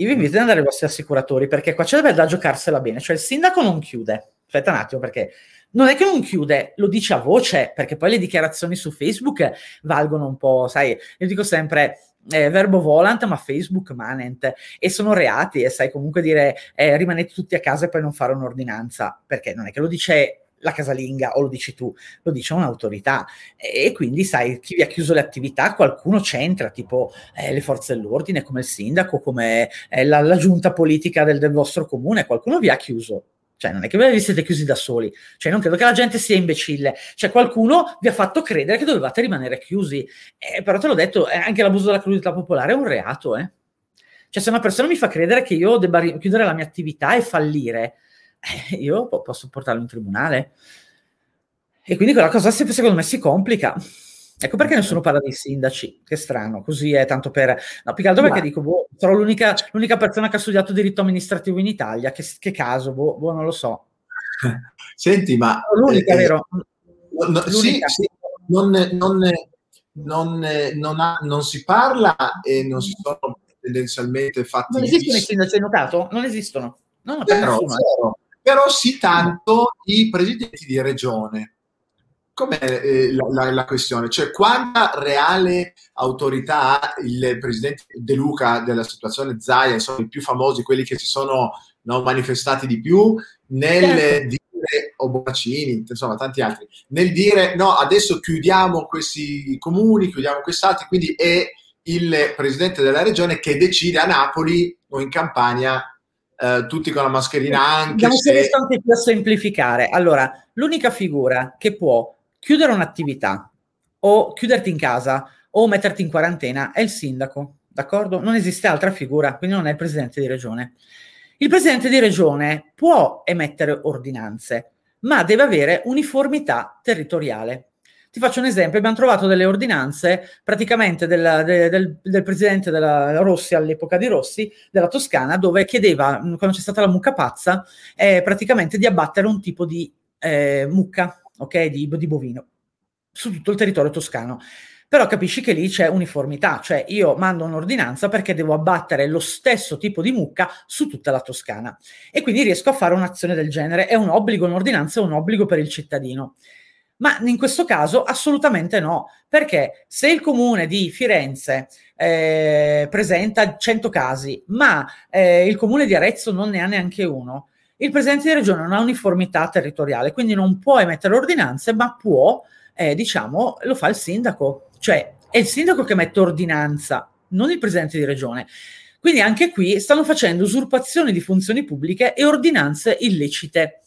E anche lì andremo adesso a battere cassa un po' tutti, perché sai, te l'ho detto, io arrivo fino a un certo punto, poi Livio, posso dirti, dopo un anno e mezzo io sono anche un po' stanchina di questa presa in giro generale, cioè io non ho voglia di fare l'italiano che si beve anche qualsiasi cosa, ma anche come orgoglio personale. Adesso non te l'ho detto, il materiale è tanto, poi te l'ho detto, mi sembra impossibile di essere l'unica in Italia a sapere che il sindaco è l'unica persona che può fare questo. Cioè, perché non è una notizia nascosta. Sai, no, gli avvocati del comune, le avvocature del comune, tipo di Roma, dove c'è la Raggi, per dirti, Roma, Milano, Napoli, cioè, dove sono le avvocature di Stato che si occupano dei comuni così grossi? Gli avvocati che lavorano nei comuni. Sì. Sai che hanno le avvocature nei comuni? Gestiscono, c'è l'avvocatura, c'è l'ufficio legale praticamente del comune. Allo scopo di? Perché li hanno? Per tutelare i sindaci, perché scusami, perdonami se arrivo io, Ghisla, e o anche il presidente di regione, cioè le regioni come i comuni hanno gli uffici legali, cioè non capisco perché i loro avvocati non stiano consigliando di stare un po' più cauti di quello che stanno facendo, forse perché non denunciamo noi. Certo. E che adesso cominciamo, poi guarda, lo dico pubblicamente perché posso dirti una cosa, visto che è un mio diritto denunciare, e sinceramente penso che come te stiamo subendo la qualunque da troppo tempo. Io te l'ho detto, è un anno che cerco, penso di aver mandato 20 diffide tra regione, il mio sindaco e la mia dirigente, 20-25 diffide quest'anno, proprio per cercare di rimetterli in regola, cioè di continuare a dire basta, cioè va bene, ok, va bene, però non può fare questo, non può fare quello, perché la legge dice... E vedo che non c'è margine di dialogo e quindi niente, adesso io partirò personalmente a denunciare qualsiasi cosa mi venga imposto fuori legge. Io parto con le denunce, ne farò anche 1000, non mi interessa, cioè non è il problema, siamo attaccati su tutti i fronti. Certo. E sono... Come possiamo noi essere di supporto? Allora, io metto tutto pubblico, appunto, Livio, per un motivo. Primo perché non vorrei che mi saltasse la macchina prima o poi, sai com'è. Però, no, vabbè, è una battuta. Non credo in queste cose. Quindi, però per dirti, prima di tutto io metto tutto pubblico, quindi la mia denuncia, come le variazioni, come i vari consigli che do per l'RSA, eccetera. Io ho una pagina che si chiama, ironicamente, Mamma Informata, perché mi piaceva prendermi in giro da sola senza aspettare che lo facessero gli altri, quindi te lo dico, sono una persona molto ironica, mi prende in giro da sola, quindi mi sono chiamata mamma informata di proposito, anche se poi adesso abbiamo, insieme ad altri cittadini, quella la mia pagina personale, su Facebook, e poi per toglierci dai social abbiamo aperto questo polo che si chiama tutela del diritto soggettivo, www.tuteladiritossoggettivo.it, dove stiamo cercando, appunto, io e altri due cittadini come me, che appassionati, che studiano, che lottano, stiamo cercando di convogliare più tanto materiale possibile, appunto, di lasciarlo in web e non sui social, perché sai, magari uno è iscritto a Facebook, anche meno a Instagram, eccetera. Quindi abbiamo creato questo polo per cercare di tenere tutto il materiale che abbiamo prodotto in un unico punto, così. Io rispondo personalmente sulla mia pagina, quindi se qualcuno delle 1000, 1000, 2000 domande che ti hanno fatto ha voglia, io se ho tempo volentieri cerco di rispondere a tutti nel più breve tempo possibile, e quindi se c'è bisogno, poi tanto guarda, i problemi sono tre in questo momento: RSA, pass, matrimoni e vaccini sanitari, quindi rispondo sempre ormai così con copia e incolla, e niente, quindi poi te l'ho detto, ecco, chi vuole seguirci, poi c'è anche il canale Libera Coscienza su Telegram, che diciamo viene gestito sempre da noi, e poi, vabbè, te l'ho detto, questo polo sul web che abbiamo voluto aprirlo da poco, ancora non è devo caricare ancora parecchio materiale, però ecco, adesso arriverò appena finisco le ferie, come si può dire, sono pronta a ripartire alla grande. Io quest'estate faccio come le formichine, non vado, cioè farò luglio-agosto a lavorare praticamente, per settembre, tanto l'ho detto, guarda, tanto magari mi va di culo, va avanti solo la mia denuncia, magari, cioè, così, tanto io sono ottimista lì, nel senso, magari mi va di culo, vado avanti da sola, tanto guarda, quindi io ci provo, intanto io lavoro, produco, tanto ormai ho un ottimo rapporto con le forze dell'ordine, perché, non te l'ho detto, non vado là di certo a fare la sceneggiata,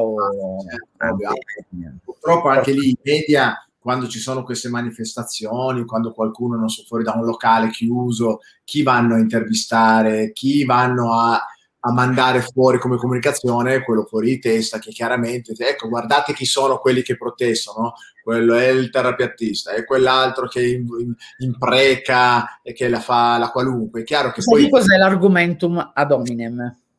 È una fallacia comunicativa. Praticamente questo, adesso mi tirerò dietro l'ire dei radical chic, però purtroppo è una brutta abitudine che hanno, diciamo, i governi del PD. Praticamente hanno creato, una fallacia comunicativa, l'argomento della persona, cioè mi sminuisci me come persona, tipo la casalinga non laureata, che non lo so, quello che vuoi, no vax, no mask, non mi interessa, non sono non niente, pensa te, però praticamente fanno in modo che, screditando la persona, qualsiasi cosa venga detta, anche corretta, giusta, non venga più creduta. E purtroppo mi sono accorta che sono 4-5 anni che vanno avanti con questa cosa. Cioè, mentre, guarda, ti dico una cosa, mentre la pedagogia sta facendo il contrario, cioè nel senso che, come si può dire, sta utilizzando la comunicazione, l'accoglienza, il fatto di far accettare al bambino, non lo so, non più le regole, il castigo, la pedagogia sta facendo passi da gigante, come la psicologia infantile. Invece noi no, cioè noi presi a sberla in faccia dalla mattina alla sera dal governo, ci vorrei capire la differenza, cioè non potevano essere più accoglienti e magari, non lo so, utilizzare metodi, poi ti dico veramente meno, non saprei neanche come definirli, tra ignoranti e truffaldini. Per me sono Vanna Marchi, cioè la Vanna Marchi fatta, cioè la reincarnazione della Vanna Marchi, questa gente qui, e quindi per me il peggio del peggio, non sono per niente di sicuro gente che agisce in maniera né intelligente e né nell'interesse degli altri, cioè sono altri metodi comunicativi. Penso che tu sei l'esempio, appunto, che una comunicazione corretta ti possa cambiare la vita, e quindi, cioè, questo tipo di comunicazione anni 90 anche no, grazie, e continuo a dirlo, ma la smettete, perché è finito gli anni 90, sono finiti, il Berlusconi è finito, io non so neanche se è ancora vivo, poi faccio l'anima sua, però dico, basta. Gli anni 90 sono finiti, certo, ragazzi. Cioè, certo. Cominciamo a entrare nel 2020, siamo alla Svezia. Un'ultima cosa. Così è. Giusto. Un'ultima cosa, traggo spunto da una domanda di un nostro di una persona che ci sta seguendo, e dice: ma la tipa di chi va solo a torteria, che poi l'hanno fatta, allora non hanno accettato la sua richiesta di riapertura, tutto, e quindi è chiusa. In realtà anche quella c'è, semplicemente quel giudice ha risposto ad una interrogazione, ha risposto ad una richiesta che non è quella a cui fai riferimento te, e avrà detto: no, in base a questo io dico che la sua richiesta non posso accettarla. Ma in realtà... Allora, se gli avvocati, io ho notato, purtroppo, guarda Livio, gli avvocati sono partiti dai DPCM illeciti, e quando parli, esatto, di illecito vuol dire che sono obbligatori per legge ma illeciti. Invece quello che parlo io, parlo di documentazione inesistente. Quindi per farti un esempio, io adesso non sono sicura al 100% perché non ho letto gli incartamenti, però da quello che ho sentito dai vari TG, la signora Rosanna invocava una specie di invocava la Costituzione e quindi il suo diritto al lavoro, e non riconosceva la legge, cioè quindi di PCM. Tu immaginati se io vado da un poliziotto e gli dico: io faccio quello che ne voglio, la legge non mi dà due sberloni in faccia. E quindi è proprio una questione di comunicazione e di informazioni. Cioè, ti dico perché abbiamo 300 attività aperte, abbiamo tra bar, ristoranti, palestre, estetiste. Oggi, vabbè, grazie, sono aperti tutti, ma parliamo a gennaio, e quando c'è stata l'area rossa, dove hanno avuto problemi con le persone. Sono rimasti sempre aperti. Nel pieno rispetto delle proprie licenze, quindi sia la capienza sia senza imposizioni, sceglievano i clienti se entrare con la mascherina, loro non chiedevano più nulla perché appunto in violazione della privacy e della normativa, quindi non chiedevano più nulla, idem ai propri dipendenti perché violenza privata sui dipendenti, quindi però con queste forze dell'ordine che logicamente ci hanno provato, una, due, poi la terza, se quando comincia a dire: scusi ma non c'è legge, lei sta facendo violenza privata nei miei confronti, adesso la porto in tribunale, poi anche la persona più stupida molla. Purtroppo invece dall'altra parte si continua a dire che infrango la legge, a me del DPCM non me ne frega niente, la polizia può morire, cioè è chiaro che poi vado a finire dalla parte del torto, ma è un problema di informazione e di comunicazione. Invece quello che vogliamo fare noi è, come ti ho detto, non è di certo la sceneggiata davanti all'Ikea, alla Coop, all'Esselunga o qualsiasi cosa senza mascherina per far chissà che cosa. A me non basta, a me basta un cartello fuori dalla porta per fare una denuncia. Cioè non ci serve la spettacolarizzazione del disobbedire. Noi non stiamo disobbedendo, noi subiamo delle violazioni sul nostro diritto soggettivo, e invece di star lì a fare le sceneggiate sui social, si prende con le proprie gambine, si va dai carabinieri, si fa una bella denuncia, poi si riempiono le piazze, poi si vanno ai comitati politici, poi facciamo quello che vogliamo, facciamo le class action. Però ogni cittadino dovrebbe pensare al proprio e a chi ne fa le veci, tipo i propri figli o i propri anziani, e quindi abbiamo per me dei problemi, cioè, proprio di consapevolezza di cosa siamo. Poi possiamo fare quello che vogliamo, poi possiamo andare a fare le class action e fare le denunce a Conte, chi se ne frega, cioè, capito cosa intendo? Cioè non è quello, però prima devo sapere cosa sto facendo e soprattutto come tutelare me stessa. Allora certo, intanto grazie. Rispondo io a Fabrizio Convicini. Fabrizio, qui non è una questione di denunciare quello perché dice che è positivo, è morto di Covid perché era positivo, ma in realtà è un decesso dovuto a, ad esempio, un infarto e altre cose. Qui stiamo parlando di un'altra cosa. Non entriamo nell'ordine, probabilmente ha ragione, cioè non è corretto, non è giusto, ma abbiamo visto che in questa sede entrare da quel punto di vista lì non ci entri, è uno sbarramento, un muro di gomma. Cioè se tu inizi a dire anche qui. Non è quella la questione. No, non puoi farlo, ti spiego.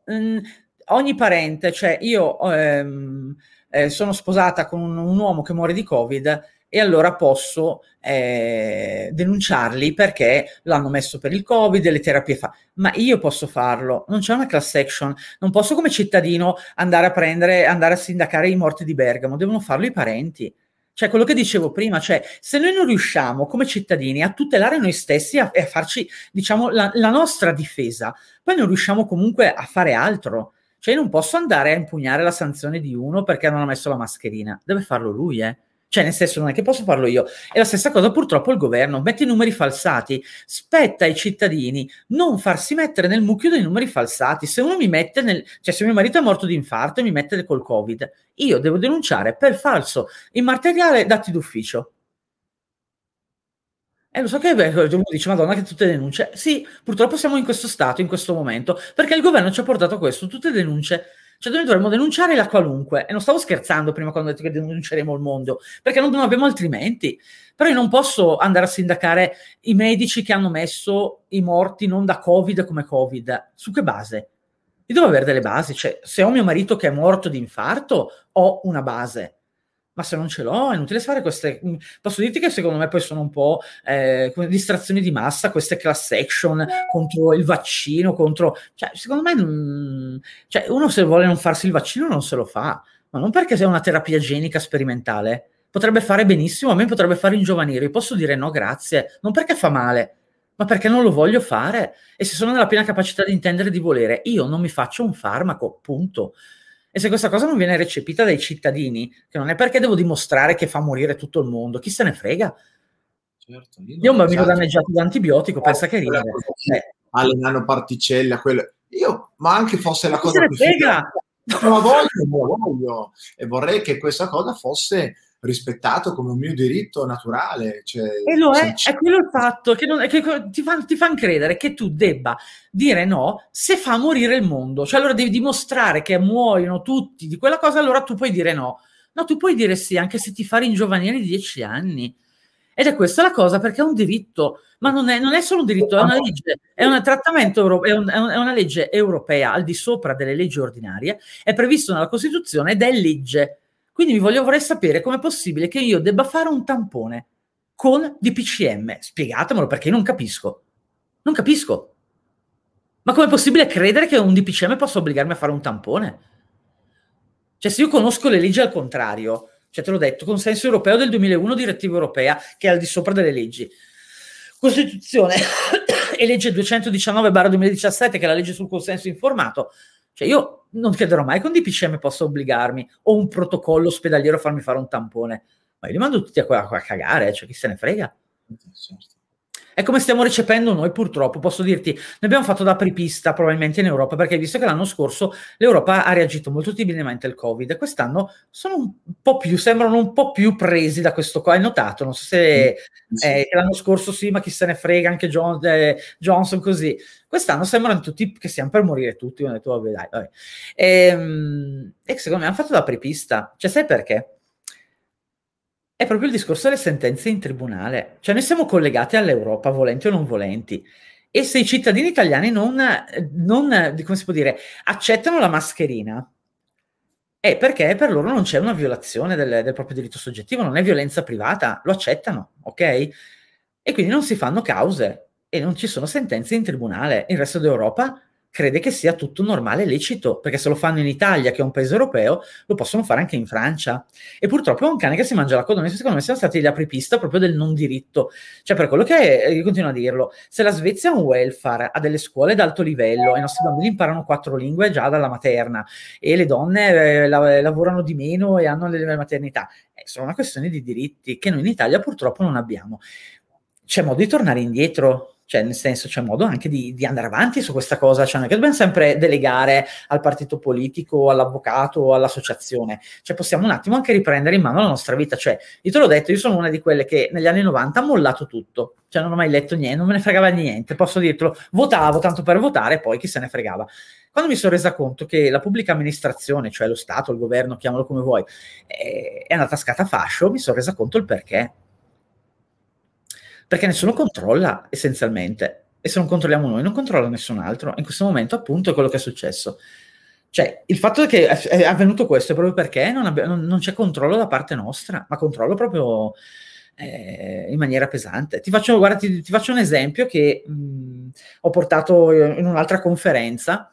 Praticamente mi sono domandata come mai un DPCM, un avvocato, continuasse a parlare di DPCM illecito, perché dico Madonna, io sono andata a leggere la normativa che regolamenta il DPCM e non è neanche un decreto ministeriale, cioè quindi non può neanche diventare fonte secondaria, ok? lo può il decreto ministeriale, il decreto interministeriale e il decreto del Presidente della Repubblica, ma il DPCM non è previsto. E dicevo, ma come mai continuano a dire che questi DPCM sono illeciti ma sembrano legge? Com'è possibile che la gente... Cioè, ma parlo soprattutto delle come dicevi tu, costituzionalisti, avvocatoni, dico, perché continuano a parlare dei DPCM? Io non li leggo neanche, posso dirti che non li leggo, perdo tempo a leggerli perché è carta igienica. E sai cosa ho scoperto? Sono andata indietro un po' nel tempo perché a me piace andare un po' a fare di storico. Sì. E ho trovato dei DPCM degli anni 2000 a firma Berlusconi, quando era, adesso probabilmente ci sono anche di altri presidenti del Consiglio. E con lo stesso modus operandi, cioè decreti ministeriali di PCM come legge. E allora mi sono posto una domanda, ho detto, ma io Ghisla, dov'ero quando nel 2000 Berlusconi emanava i DPCM? Dov'erano gli avvocati? Nessuno li ha impugnati. E quindi è diventata una consuetudine usare il DPCM per obbligare i cittadini quando non è legge. E probabilmente gli avvocati, o come giudici, quello che vuoi, vedendo i DPCM che nessuno contesta, perché poi è così, cioè guarda che la magistratura non si fa gli autoprocessi, cioè siamo noi che dobbiamo portare, le denunce, quindi è inutile dire perché la magistratura non interviene, e noi no invece, noi cosa aspettiamo, che cosa? L'UFO? È che fra poco tanto arrivano anche gli UFO, l'hai già capito, mi sa che fra poco arriva anche l'invasione aliena. E quindi ho trovato dei DPCM di Berlusconi del 2000, e allora lì mi è parso tutto più chiaro. Cioè il fatto che noi abbiamo mollato negli anni 90 la pubblica amministrazione, che oggi ci si è ritorta contro, e secondo me non è solo una questione di lotta, cioè quello che stiamo facendo noi è anche un cambio di mentalità.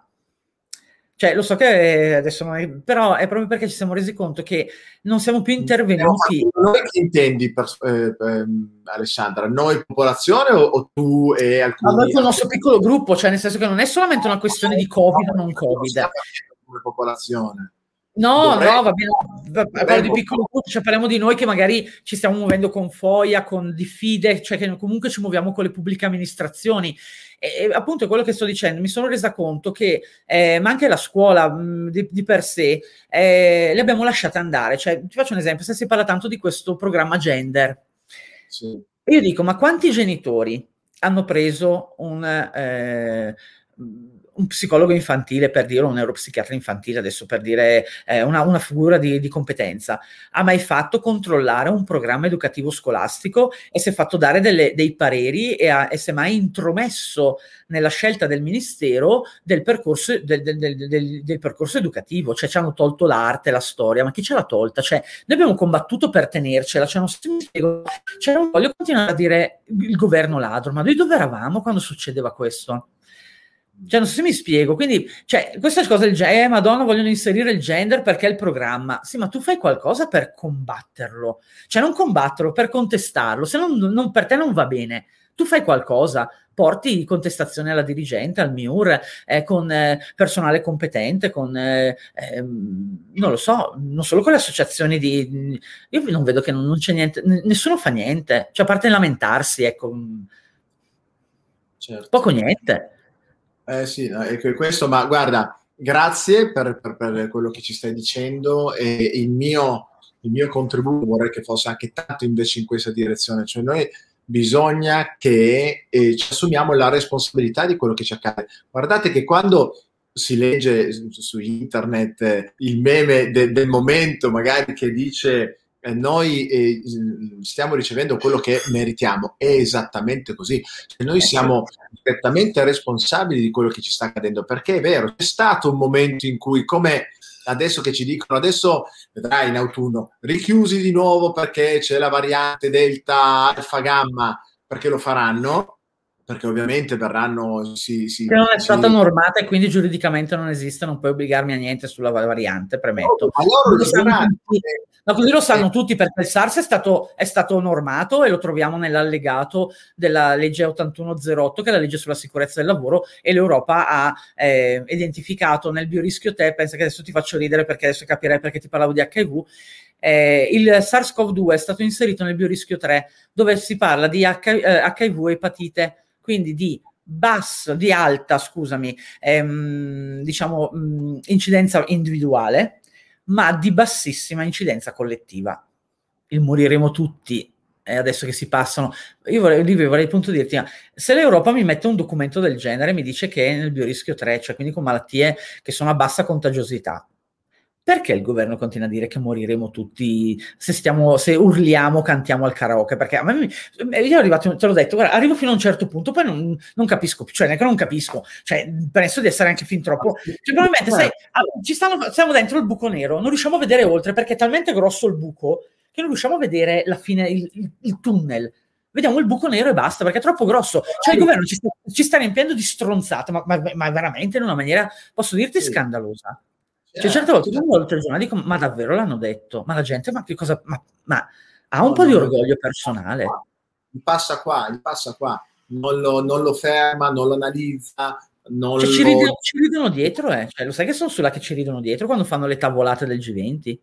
Quei coglioni degli italiani che si bevono la qualunque, basta dirgli Delta e questi che si cagano tutti addosso. Peccato che non sia normata, cioè non voglio dire che non esiste, ma non esiste perché non è stata normata, e se non è stata normata non mi pormi nessun obbligo sulla variante, non so se mi spiego. Certo. E poi se la variante è un altro virus a casa mia, quindi devi partire con un'altra normativa inerente a un'emergenza sulla variante Delta. Quindi se no smettono di prenderci per il sedere, perché o il SARS o il Covid o non è il Covid. Si mettono d'accordo, visto che non è neanche uno dei due, tra virgolette, perché te l'ho detto, se vai a vedere di malati Covid, malati, non c'erano i numeri in tutti i comuni, probabilmente abbiamo avuto dei comuni che neanche avevano dei malati Covid. Tanti tamponati, quelli sì, tanti, vabbè, grazie al piffero, ne facciamo 8 al giorno, ce le fanno fare, cioè io quello anche del Green Pass, validità del tampone 48 ore. Grazie, 2 giorni senza fare un tampone. Ammazza. Sono fortunato, non ho fatto neanche uno. Guarda. Io faccio un corso di 5 giorni con le persone e ogni 2 giorni gli dovrei dire no, per entrare devi andare a fare di nuovo il tampone. Vedi, guarda, scusami che leggo anch'io il messaggio, dice 2 giorni fa sono finita al pronto soccorso perché mi hanno investita. Se non facevo il tampone non mi facevano entrare in pronto soccorso. Premetto che se non ti facevano entrare in pronto soccorso chiami i carabinieri, perché il pronto soccorso è aperto apposta perché c'è il diritto alla cura, si chiama omissione, quindi è una cosa gravissima, e quello è il protocollo, cioè i sanitari hanno deciso, le strutture sanitarie, che senza tampone non entri, peccato che non c'è un obbligo di legge e quindi è in violenza privata. E premetto che qualsiasi paziente cittadino può contestare il protocollo, cioè uno mi dice per venire qui devi vestirti di bianco, parlo adesso di dress code, ma addirittura è più difficile che mi possa vestire di un altro colore in un locale che entrare senza tampone nel pronto soccorso, però appunto uno dice no, aspetta un attimo perché mi stai obbligando a una cosa che non voglio fare. Quindi io consiglio a tutti di, cioè non c'è legge sul tampone, cioè, la faccio semplice, e se non c'è qualsiasi richiesta, che sia anche al pronto soccorso, dal dentista, dal parrucchiere, è illecita, è violenza privata. Quindi idem come sopra, pronto soccorso, PEC diffida 2 righe al direttore sanitario generale, scusi direttore sanitario generale, il dottor Mario Rossi sta facendo violenza privata nei miei confronti, che si fa? Vado dai carabinieri, la facciamo finire, rimette a posto il protocollo, discutiamone. Cioè io sono anche per una mediazione a tavolino dove c'è ancora margine di dialogo, cioè non è che devo per forza denunciare tutto l'ospedale, però un'ultima domanda, certo, Alessandra, un'ultima domanda, una curiosità. Io faccio il tampone, quindi evidentemente lo accetto, mi dice che sono positivo, inizio ad avere dei sintomi, quindi perdo gusto, ho la febbre, quindi io a questo punto sono un conclamato malato di Covid. Ancora no? No. E quando sono conclamato? Perché se io ho i sintomi e esco fuori... Allora ti dico questa, allora, se tu fai il tampone... Aspetta, potrei essere accusato penalmente perché se sono malato esco fuori, entro nel penale, è corretto, no?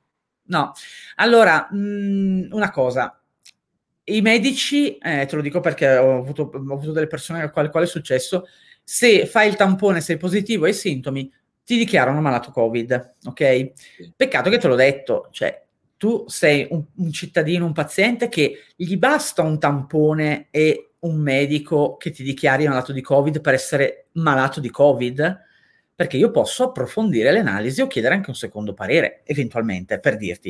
Uno dice, vabbè, ma che palle, vabbè, ho capito, però piuttosto di farmi stemenata del Covid, cosa succede? Come ti ho già detto, nessuno può chiuderti in casa, neanche l'ASL. L'unica persona che può chiuderti in casa è il sindaco. Infatti non esiste il reato di epidemia colposa, ma esiste solo per gli infetti conclamati HIV che hanno rapporti non protetti, e di nuovo siamo sempre qui con l'HIV, stranamente sempre di mezzo. Quindi non esiste il reato di epidemia colposa per i cittadini, perché non è possibile conoscere il paziente zero. Cioè, ti faccio un esempio, io e te abbiamo, io il giorno prima di te perdo i sintomi, cioè perdo, scusami, l'olfatto, ho il Covid, e tu dopo 2 giorni. Può darsi che tu sia stato il primo di me a essere infettato.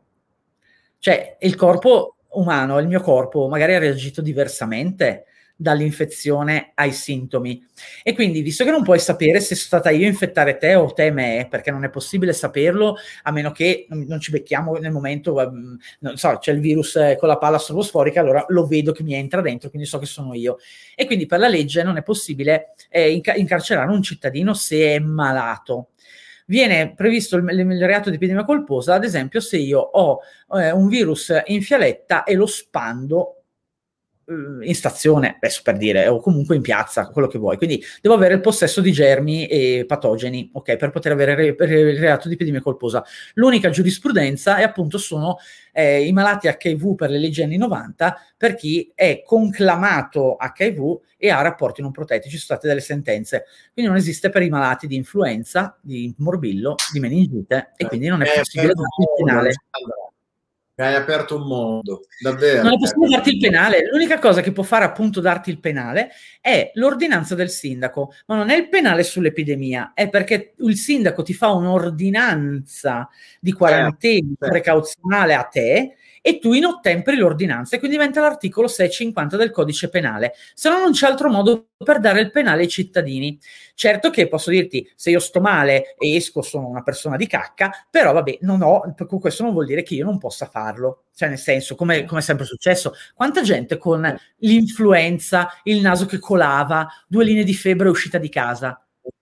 Certo, cioè, certo, per l'amor di Dio, adesso non è che voglio, anzi, guarda, posso dirti una cosa, sono contenta che la gente ha imparato a igienizzarsi le mani, se vuoi che te lo dica proprio spudoratamente, quindi alcune regole sociali io le ho trovate geniali, cioè nel senso, comunque igienizzarsi le mani, anche l'uso della mascherina ad esempio nei mezzi pubblici, in Giappone già lo facevano, non è che è una cosa, l'importante non essere obbligati, tu vuoi portarla, la porti, cioè parlo certamente non di obbligo, quindi certi accorgimenti in società io li ho trovati anche corretti. Certo, non mi serviva il Covid per impararli, li facevo anche prima, per dirti, io i miei bambini se non li ho mai portati a scuola con 37, quando avevano 36,9 o non stavano bene o avevano stato un titolo il giorno prima, sono partiti a casa anch'io, cioè non è che mi serviva arrivare. Certo che te l'ho detto, qua purtroppo manca un po' di cultura e va trovata, te l'ho detto, comunque nella legge e nei diritti, perché proprio vedo che non ci siamo, cioè non ci siamo proprio, e quindi quello che faccio io, mettiamola così, è una scuola di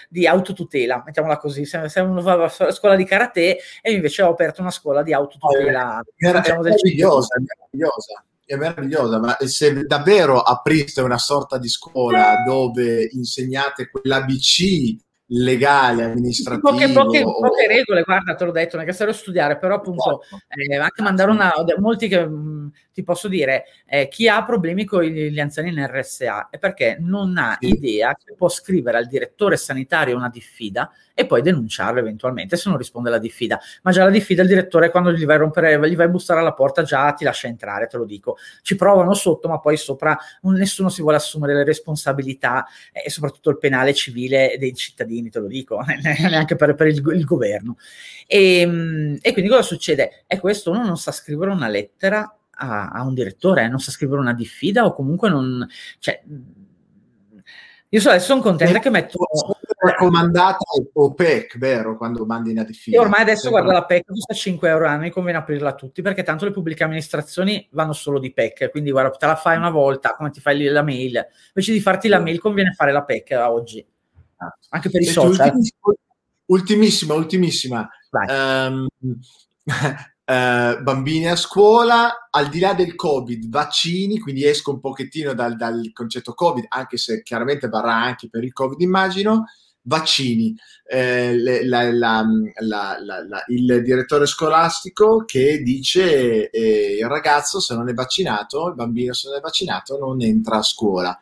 Vale, suppongo, lo stesso principio, oppure quello al tempo, la Lorenzin e così via, lo normarono in maniera più blindata? Allora, ti apro una parentesi, la legge Lorenzin non, permette iscrizione, accesso e frequenza anche ai bambini non vaccinati, non in regola con l'obbligo vaccinale.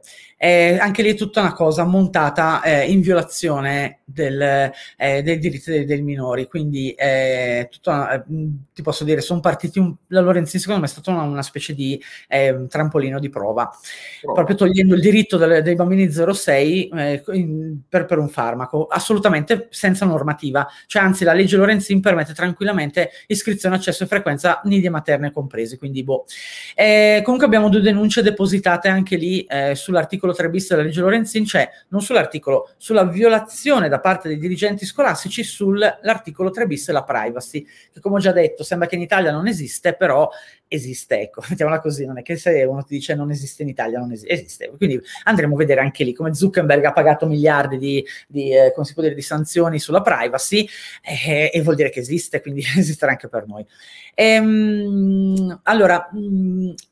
Io ritorno allo stesso discorso.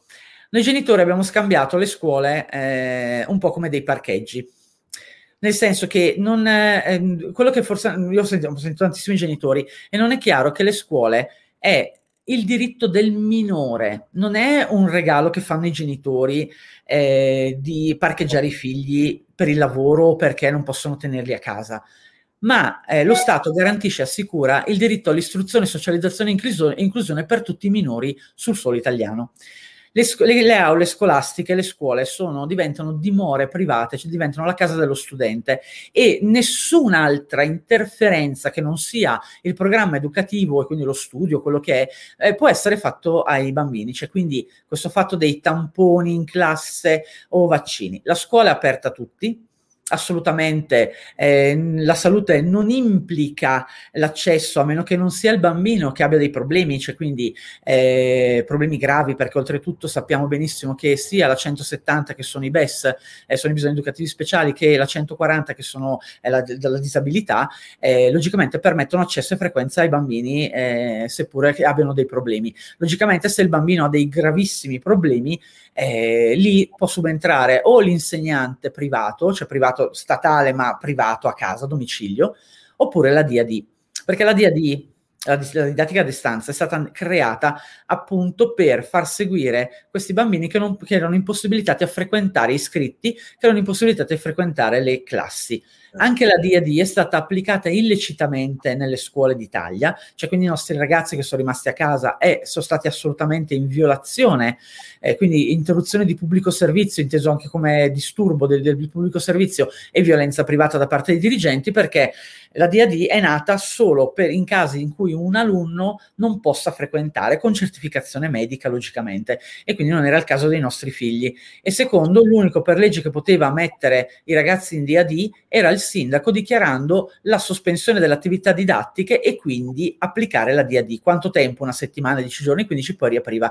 Questi 6 mesi da marzo fino a settembre sono stati una vergogna, e che uscirà fuori la vergogna del nostro governo di avere toccato i nostri figli, ma non solo i nostri figli, i suoi figli, i figli dello Stato, perché hanno creato, a parte disagi giganteschi.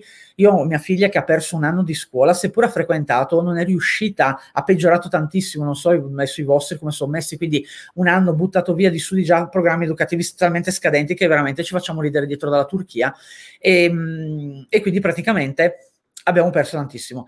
E cosa succede? Quindi la scuola è aperta a tutti, e non esiste legge sui vaccini, cioè nel senso, parlo del Covid in questo momento. La legge Lorenzin ancora non è stata discussa in tribunale. Perché? Io faccio un esempio, io sono una di quelle mamme che ha i bambini non in regola con l'obbligo vaccinale, ormai lo sa tutta Italia, quindi va bene, chi se ne frega dalla privacy, e praticamente io sono 4 anni che sto aspettando che l'ASL mi dia questa benedetta sanzione per andare ai tribunali ordinari. Perché sempre... Quando dicevano, sì, ma se tu me lo porti io non lo faccio entrare? È la stessa cosa che se me lo porti mi devi dare 10.000 euro per farlo entrare. Signora Ghisla, vuol fare una fellatio per far entrare suo figlio? Te cosa faresti? Cioè, scusami, Quindi andiamo nelle... Cioè, sono richieste illecite. Certo. Fuori legge, assolutamente. Hanno fatto credere che la legge Lorenzin escludesse i bambini. E non è vero. E questo è stato il governo, scusami se lo dico di nuovo, ma del PD, perché sono stati loro, cioè ve lo dico. E quindi, di nuovo, con queste bugie, questi imbrogli, abuso... Purtroppo però è diventata consuetudine, questo te lo dico perché le violenze sui bambini sono state vere. Io ho assistito bambini che il primo giorno di scuola sono stati trascinati fuori dalle classi scolastiche, bambini disabili che li hanno impedito di frequentare, quindi cose gravissime. Però lì siamo di nuovo allo stesso punto di partenza. I genitori hanno denunciato, no, e allora ragazzi lamentiamoci sui social e finiamola così. Cioè, non c'è soluzione in questo momento, cioè non so come, lo so che sembra noiosa, però è così, purtroppo in questo momento dopo lo stato di diritto, io ti dirò, io sono consapevole che ci sia palamara, che ci sia logicamente connivenza con la magistratura, logicamente non sarà facile andare in tribunale o a far ammettere un giudice che il governo ha creato dei grossissimi problemi a tutta Italia, perché te immagini se uno dovesse vincere con un commerciante vince una causa, te immagini cosa succede in tutta Italia? Certo. Capire, cioè sei matto, quindi chiaro che avremo un po' di problemi ad andare in tribunale, normale, no? Però ci si deve provare, perché secondo me, posso dirti, non tutti i giudici hanno voglia di diventare uno stato totale, diciamo dittatoriale, dove il governo decide il bello, il brutto, il cattivo tempo. Ci sono delle leggi, cioè se avessi studiato legge, cioè io mi vergognerei di vedere un governo che le infrange tutte dalla prima all'ultima, perché sai, lì lo dico a tutti. Noi dobbiamo adesso provare la via della magistratura, poi possiamo provare anche i tribunali europei se uno volesse, cioè Norimberga, così. Quindi la strada è lunga, perché ci vorranno almeno un paio di anni. Te lo dico perché tanto non usciremo nel 2025, forse, te lo dico, non abbiamo mica fretta. Tanto questi qua portano avanti le varianti tutti gli anni, quindi siamo già all'anno e mezzo. E quindi dobbiamo cominciare a muoverci, perché la strada sarà lunga. E lo sappiamo che l'unico modo per riuscire a ottenere qualcosa sono purtroppo i precedenti in tribunale in questo momento, che è l'unica voce autorevole, se vogliamo metterla così, che può dare voce a noi cittadini, perché io ti dico che non c'è legge sui tamponi, ma tutti te li fanno fare. Vabbè, la Ghisla lo dice, però, capisci? Lo dice la legge, lo dico io, però fin quando mi fermo a dirlo io non mi crede nessuno. Quando lo dirà un giudice poi vedrai che le cose cambiano in tutta Italia, d'accordo? E quindi cosa succede? Praticamente... è una strada lunga e tortuosa, però la si fa, abbiamo i mezzi, abbiamo come si può dire, la voglia, abbiamo capito che così non si può andare avanti, perché siamo sempre lì, noi non stiamo denunciando le violazioni soggettive costituzionali, cioè io mi faccio mettere il coprifuoco e sto a casa a piangere sui social, non vado dai carabinieri a denunciare. Ma io ho visto, guardate, solo la prima, e come ho sempre detto, che abbiamo questa brutta cultura noi della denuncia, e ci controdenunciano, e i carabinieri non ci ascoltano, e poi se la faccio poi chissà come va a finire, e spendo migliaia di euro in avvocati in causa. Anni così, che ci hanno fatto passare la voglia comunque di tutelarci. Ed è vero. È vero, verissimo. Non a caso, non lo so, io te l'ho detto... E quindi va invertito un po', esatto, cioè non so se hai visto, in Europa ci sono varie sentenze, cioè i cittadini europei sono un po' più svegli di noi, sono riusciti a farsi togliere il lockdown da una parte, hanno già parlato del Green Pass, hanno già, cioè noi zitti, cioè noi non riusciamo a fare non c'è una sentenza di un cittadino, ma una è dopo un anno e mezzo, non ce n'è un cittadino che ha portato qualcosa in tribunale, ed è secondo me scandaloso, eppure sembra che ci abbiamo milioni di avvocati, milioni. Però a questo punto te l'ho detto, sono io che posso decidere come gestire le mie violazioni, cioè se io non ho un legale che mi segue o non ho i soldi per farlo, posso fare in altri modi, cioè lo so, brutto da dire, però è così, siamo in guerra e in questo momento ci si arrangia, Livio, non possiamo fare altrimenti. Comunque, mettiamola così, dai. Io voglio dire che non abbiamo ancora cominciato, quindi posso dare speranza un po' alla gente. Ma certo, ma devi... Intanto, senti, io ti volevo ringraziare perché ci hai detto un sacco di cose davvero importanti, interessanti, che dal mio punto di vista sono open-minded. Cioè, aprono la mente, ti fanno capire, ti fanno vedere quello che sta accadendo da altre parti e ti mettono un po' più il coltello dalla parte del cioè ti senti un po' meno, no, per forza obbligato a subire, perché in realtà la legge è dalla nostra parte. Quindi iniziamo a dire questa cosa qua. Dire di no è un diritto, Livio, dobbiamo insegnare ai nostri figli a dire di no. Dire di no è un diritto, dire corretto. Di no sul nostro corpo è un diritto e non possiamo farcelo togliere. Io sono spaventata a morte dalla deriva di questo momento, certo. Cioè non posso dire di no a una cosa che mi trapana il cervello, ma questa cosa io non posso vivere così, Livio. Lo so che magari no, io non posso vivere con un pensiero del genere. Certo. Cioè io voglio avere il diritto a dire no sul mio corpo. Certo, assolutamente. Cioè, penso chiunque, e penso ai miei figli che hanno bruciato migliaia di posti di lavoro. Assolutamente. Dovranno andare a lavorare se non hanno una laurea, quindi dovranno tenere fino a 25 anni per avere uno straccio di carta, che purtroppo oggi purtroppo non vale quasi niente, però per andare non lo so neanche dove, perché cioè, tu hai visto le grandi aziende stanno lasciando l'Italia. Sì. Smart working, cioè vorrei sapere veramente fra 15 anni cosa succederà qui, e sinceramente non vedo un bel futuro. Cioè bisogna cominciare un attimo a... Cioè, questa gente non ha di sicuro i nostri interessi, cioè, non lo vedo proprio, quindi... Alessandra, ti posso strappare un impegno a settembre dopo che sei partita, quando sei un attimino più... Facciamo così, quando ricevo risposta dal PM ci risentiamo. Vai, sì. Devo arrivare presto, poi magari ti parlo anche delle altre denunce, dai, quando metto in moto un po' di roba che così... esatto. Come ti ho detto, quando abbiamo qualche parere autorevole, perché te l'ho detto, adesso io parlo, te l'ho detto, a parole volano anche gli asini, a parte vabbè che fosse la mia opinione, ma lo trovo scritto, quindi non è la mia opinione, ma sono fatti, però detto questo, dai, quando magari mettiamo in cantiere un punticino sperando, io te l'ho detto, sono un inguaribile ottimista, quindi io continuo, non ho nient'altro da perdere, quindi. Guarda, le cose che mi hanno detto, ci hanno detto in queste puntate di podcast sono terribili, cioè molte volte chiudevo il computer dicendo mamma mia, parte che da qua forse non usciremo più e poi non c'è veramente scampo. Invece bisogna essere ottimisti, bisogna pensare che alla fine la verità vince sempre e quindi vedremo, e dall'altra parte c'è comunque giustizia. Viviamo ancora una esatto, allora dobbiamo vi faccio l'ultima battuta, poi ti saluto e dico sempre: noi adesso stiamo provando a tastare se esiste ancora uno stato di diritto, perché sai, ci siamo riempiti la bocca con la dittatura sanitaria, ok.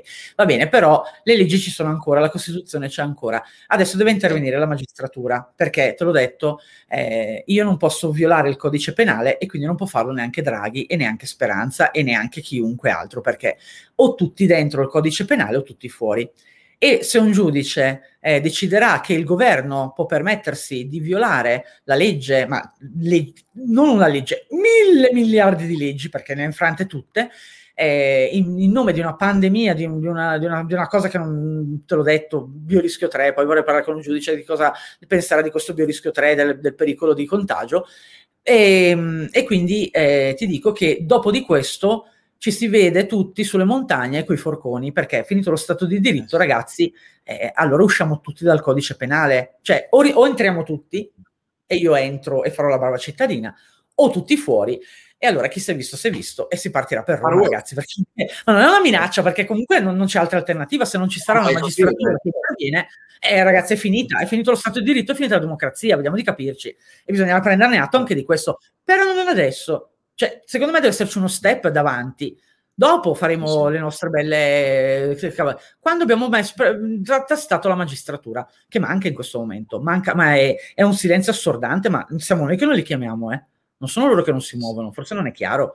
Io sento sempre sui social, ma la magistratura interviene. Ma tu denunci? No, e allora che cosa pretendi da loro? Su cosa interviene? Vanno spinti, lo sai anche tu. Vanno spinti e fatti uscire dalle tane. Quando poi escono dalle tane, poi vediamo come rispondono. Abbiamo capito, grazie ad Alessandra, che tutte quelle persone che siano all'interno di strutture, che siano all'interno negozi che siano i carabinieri stessi o comunque sia forze dell'ordine, chiunque, o la ASL ci voglia obbligare a fare qualcosa e noi non vogliamo, oppure ci limiti un qualche cosa che non è legittimo, o ad esempio non ci assistano negli ospedali e così via, noi possiamo denunciarli, noi possiamo muovere a questo punto la magistratura perché intervenga su un qualcosa che invece è nostro diritto tutelato. Noi non lo facciamo, non lo fa nessuno per noi, non dobbiamo aspettare che sono gli avvocati a creare le class action, perché non funziona così. Bisogna che i cittadini, ognuno di noi si tuteli per sé, e abbiamo i posti, abbiamo i protocolli, abbiamo tutto, sappiamo come fare, dobbiamo farlo. Vi invito a seguire le pagine di Alessandra, il sito che ci ha detto che, se non sbaglio, dirittosoggettivo.it. Sì, dirittosoggettivo.it. Tutto il mio materiale lo dono, mettiamolo in questo modo, tutto il materiale quindi di studio, tutte le considerazioni, le varie leggi, quindi anche le diffide, i format delle diffide, i format delle denunce, io lo metto pubblico, accessibile a chiunque, che siano avvocati o cittadini, in modo che ognuno possa decidere come autotutelarsi. Questo è il mio contributo alla causa e non posso fare altro. Come madre proteggerò i miei figli fino alla morte. Il governo ancora non l'ha capito, perché lo capirà a brutte spese, perché sono stanca che mi vengano toccati i bambini, pic, e dopo una, due o tre volte poi partono, la casalinga del Mugello diventa tipo il boss di Caserta, quindi vediamo di capirci. Era per qualche motivo sensato, che non sia la mascherina. E noi apprezziamo. Alessandra, io ti ringrazio, ti ho tenuta più di 2 ore ed è stato davvero molto piacevole, perché sei simpatica, sei preparatissima e ci hai dato finalmente un po' di luce, un po' di positività, ce n'era davvero bisogno, ce n'è veramente tanto bisogno, e grazie per le dritte. Esatto, Livio, grazie a te. E guarda, volentieri accetto un ulteriore invito, però te l'ho detto, quando qualcosa in mano, perché appunto stiamo partendo, quindi lo dico proprio, noi stiamo partendo, aspettiamo, sì, abbiamo dovuto aspettare per, armarci, e adesso ci armiamo e partiamo. Una denuncia importantissima è già depositata, ho denunciato, lo dico di nuovo, l'emissione illecita, che sembrerebbe non conforme a legge e costituzione, dei decreti legge in emergenza, quindi soprattutto gli ultimi che parlano di coprifuoco, pass, green pass, obbligo ai sanitari, quindi li ho già impugnati in tribunale e sto aspettando che il PM mi dia notizia. Quindi abbiamo cominciato, adesso torno dalle vacanze, lo dico perché e poi comincerò a denunciare la qualunque, cioè il primo che mi dice metti la mascherina, via denuncia privata, non mi interessa Mario Rossi a questo punto, chi coio, va bene Livio? Farò anch'io così, sì, farò anche io. Purtroppo qualcuno deve cadere, siamo in guerra e qualcuno dovrà morire, cioè nel senso qualcuno dovrà perire. Va bene. Grazie mille, un abbraccio forte, grazie davvero per quello che fai e per averci dedicato il tuo tempo questa sera, ci hai dato informazioni. Grazie, è stata una bellissima chiacchierata, ci siamo anche divertiti, comunque tutte le informazioni, tutto il dettaglio lo scrivo adesso, questo era che ho quattro chiacchiere. Ti aspettiamo di nuovo. Grazie, ciao Alessandra. Buonasera a voi. Salutando Alessandra, io ovviamente mi prendo gli ultimi istanti per salutare voi e ringraziarvi come sempre per l'attenzione, e come vi avevo anticipato all'inizio è stata davvero una intervista dirompente, illuminante, perché abbiamo visto che in realtà è adesso mano ai trolls,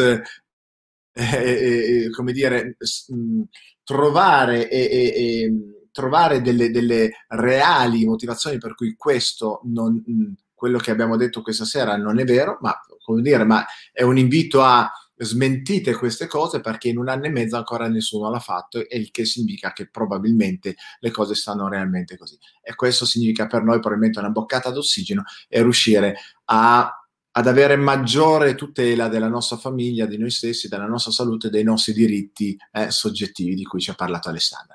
Io vi ringrazio, vi abbraccio tutti, vi auguro buonanotte e una buona settimana, oramai la seconda metà di settimana, e fate come Alessandra, fate come me. Io a questo punto, sai cosa? Ma proprio basta. E sappiamo come fare, facciamo. Un bacione. E vi aspetto ovviamente il prossimo mercoledì con la nostra prossima Livio Live. Ciao ancora.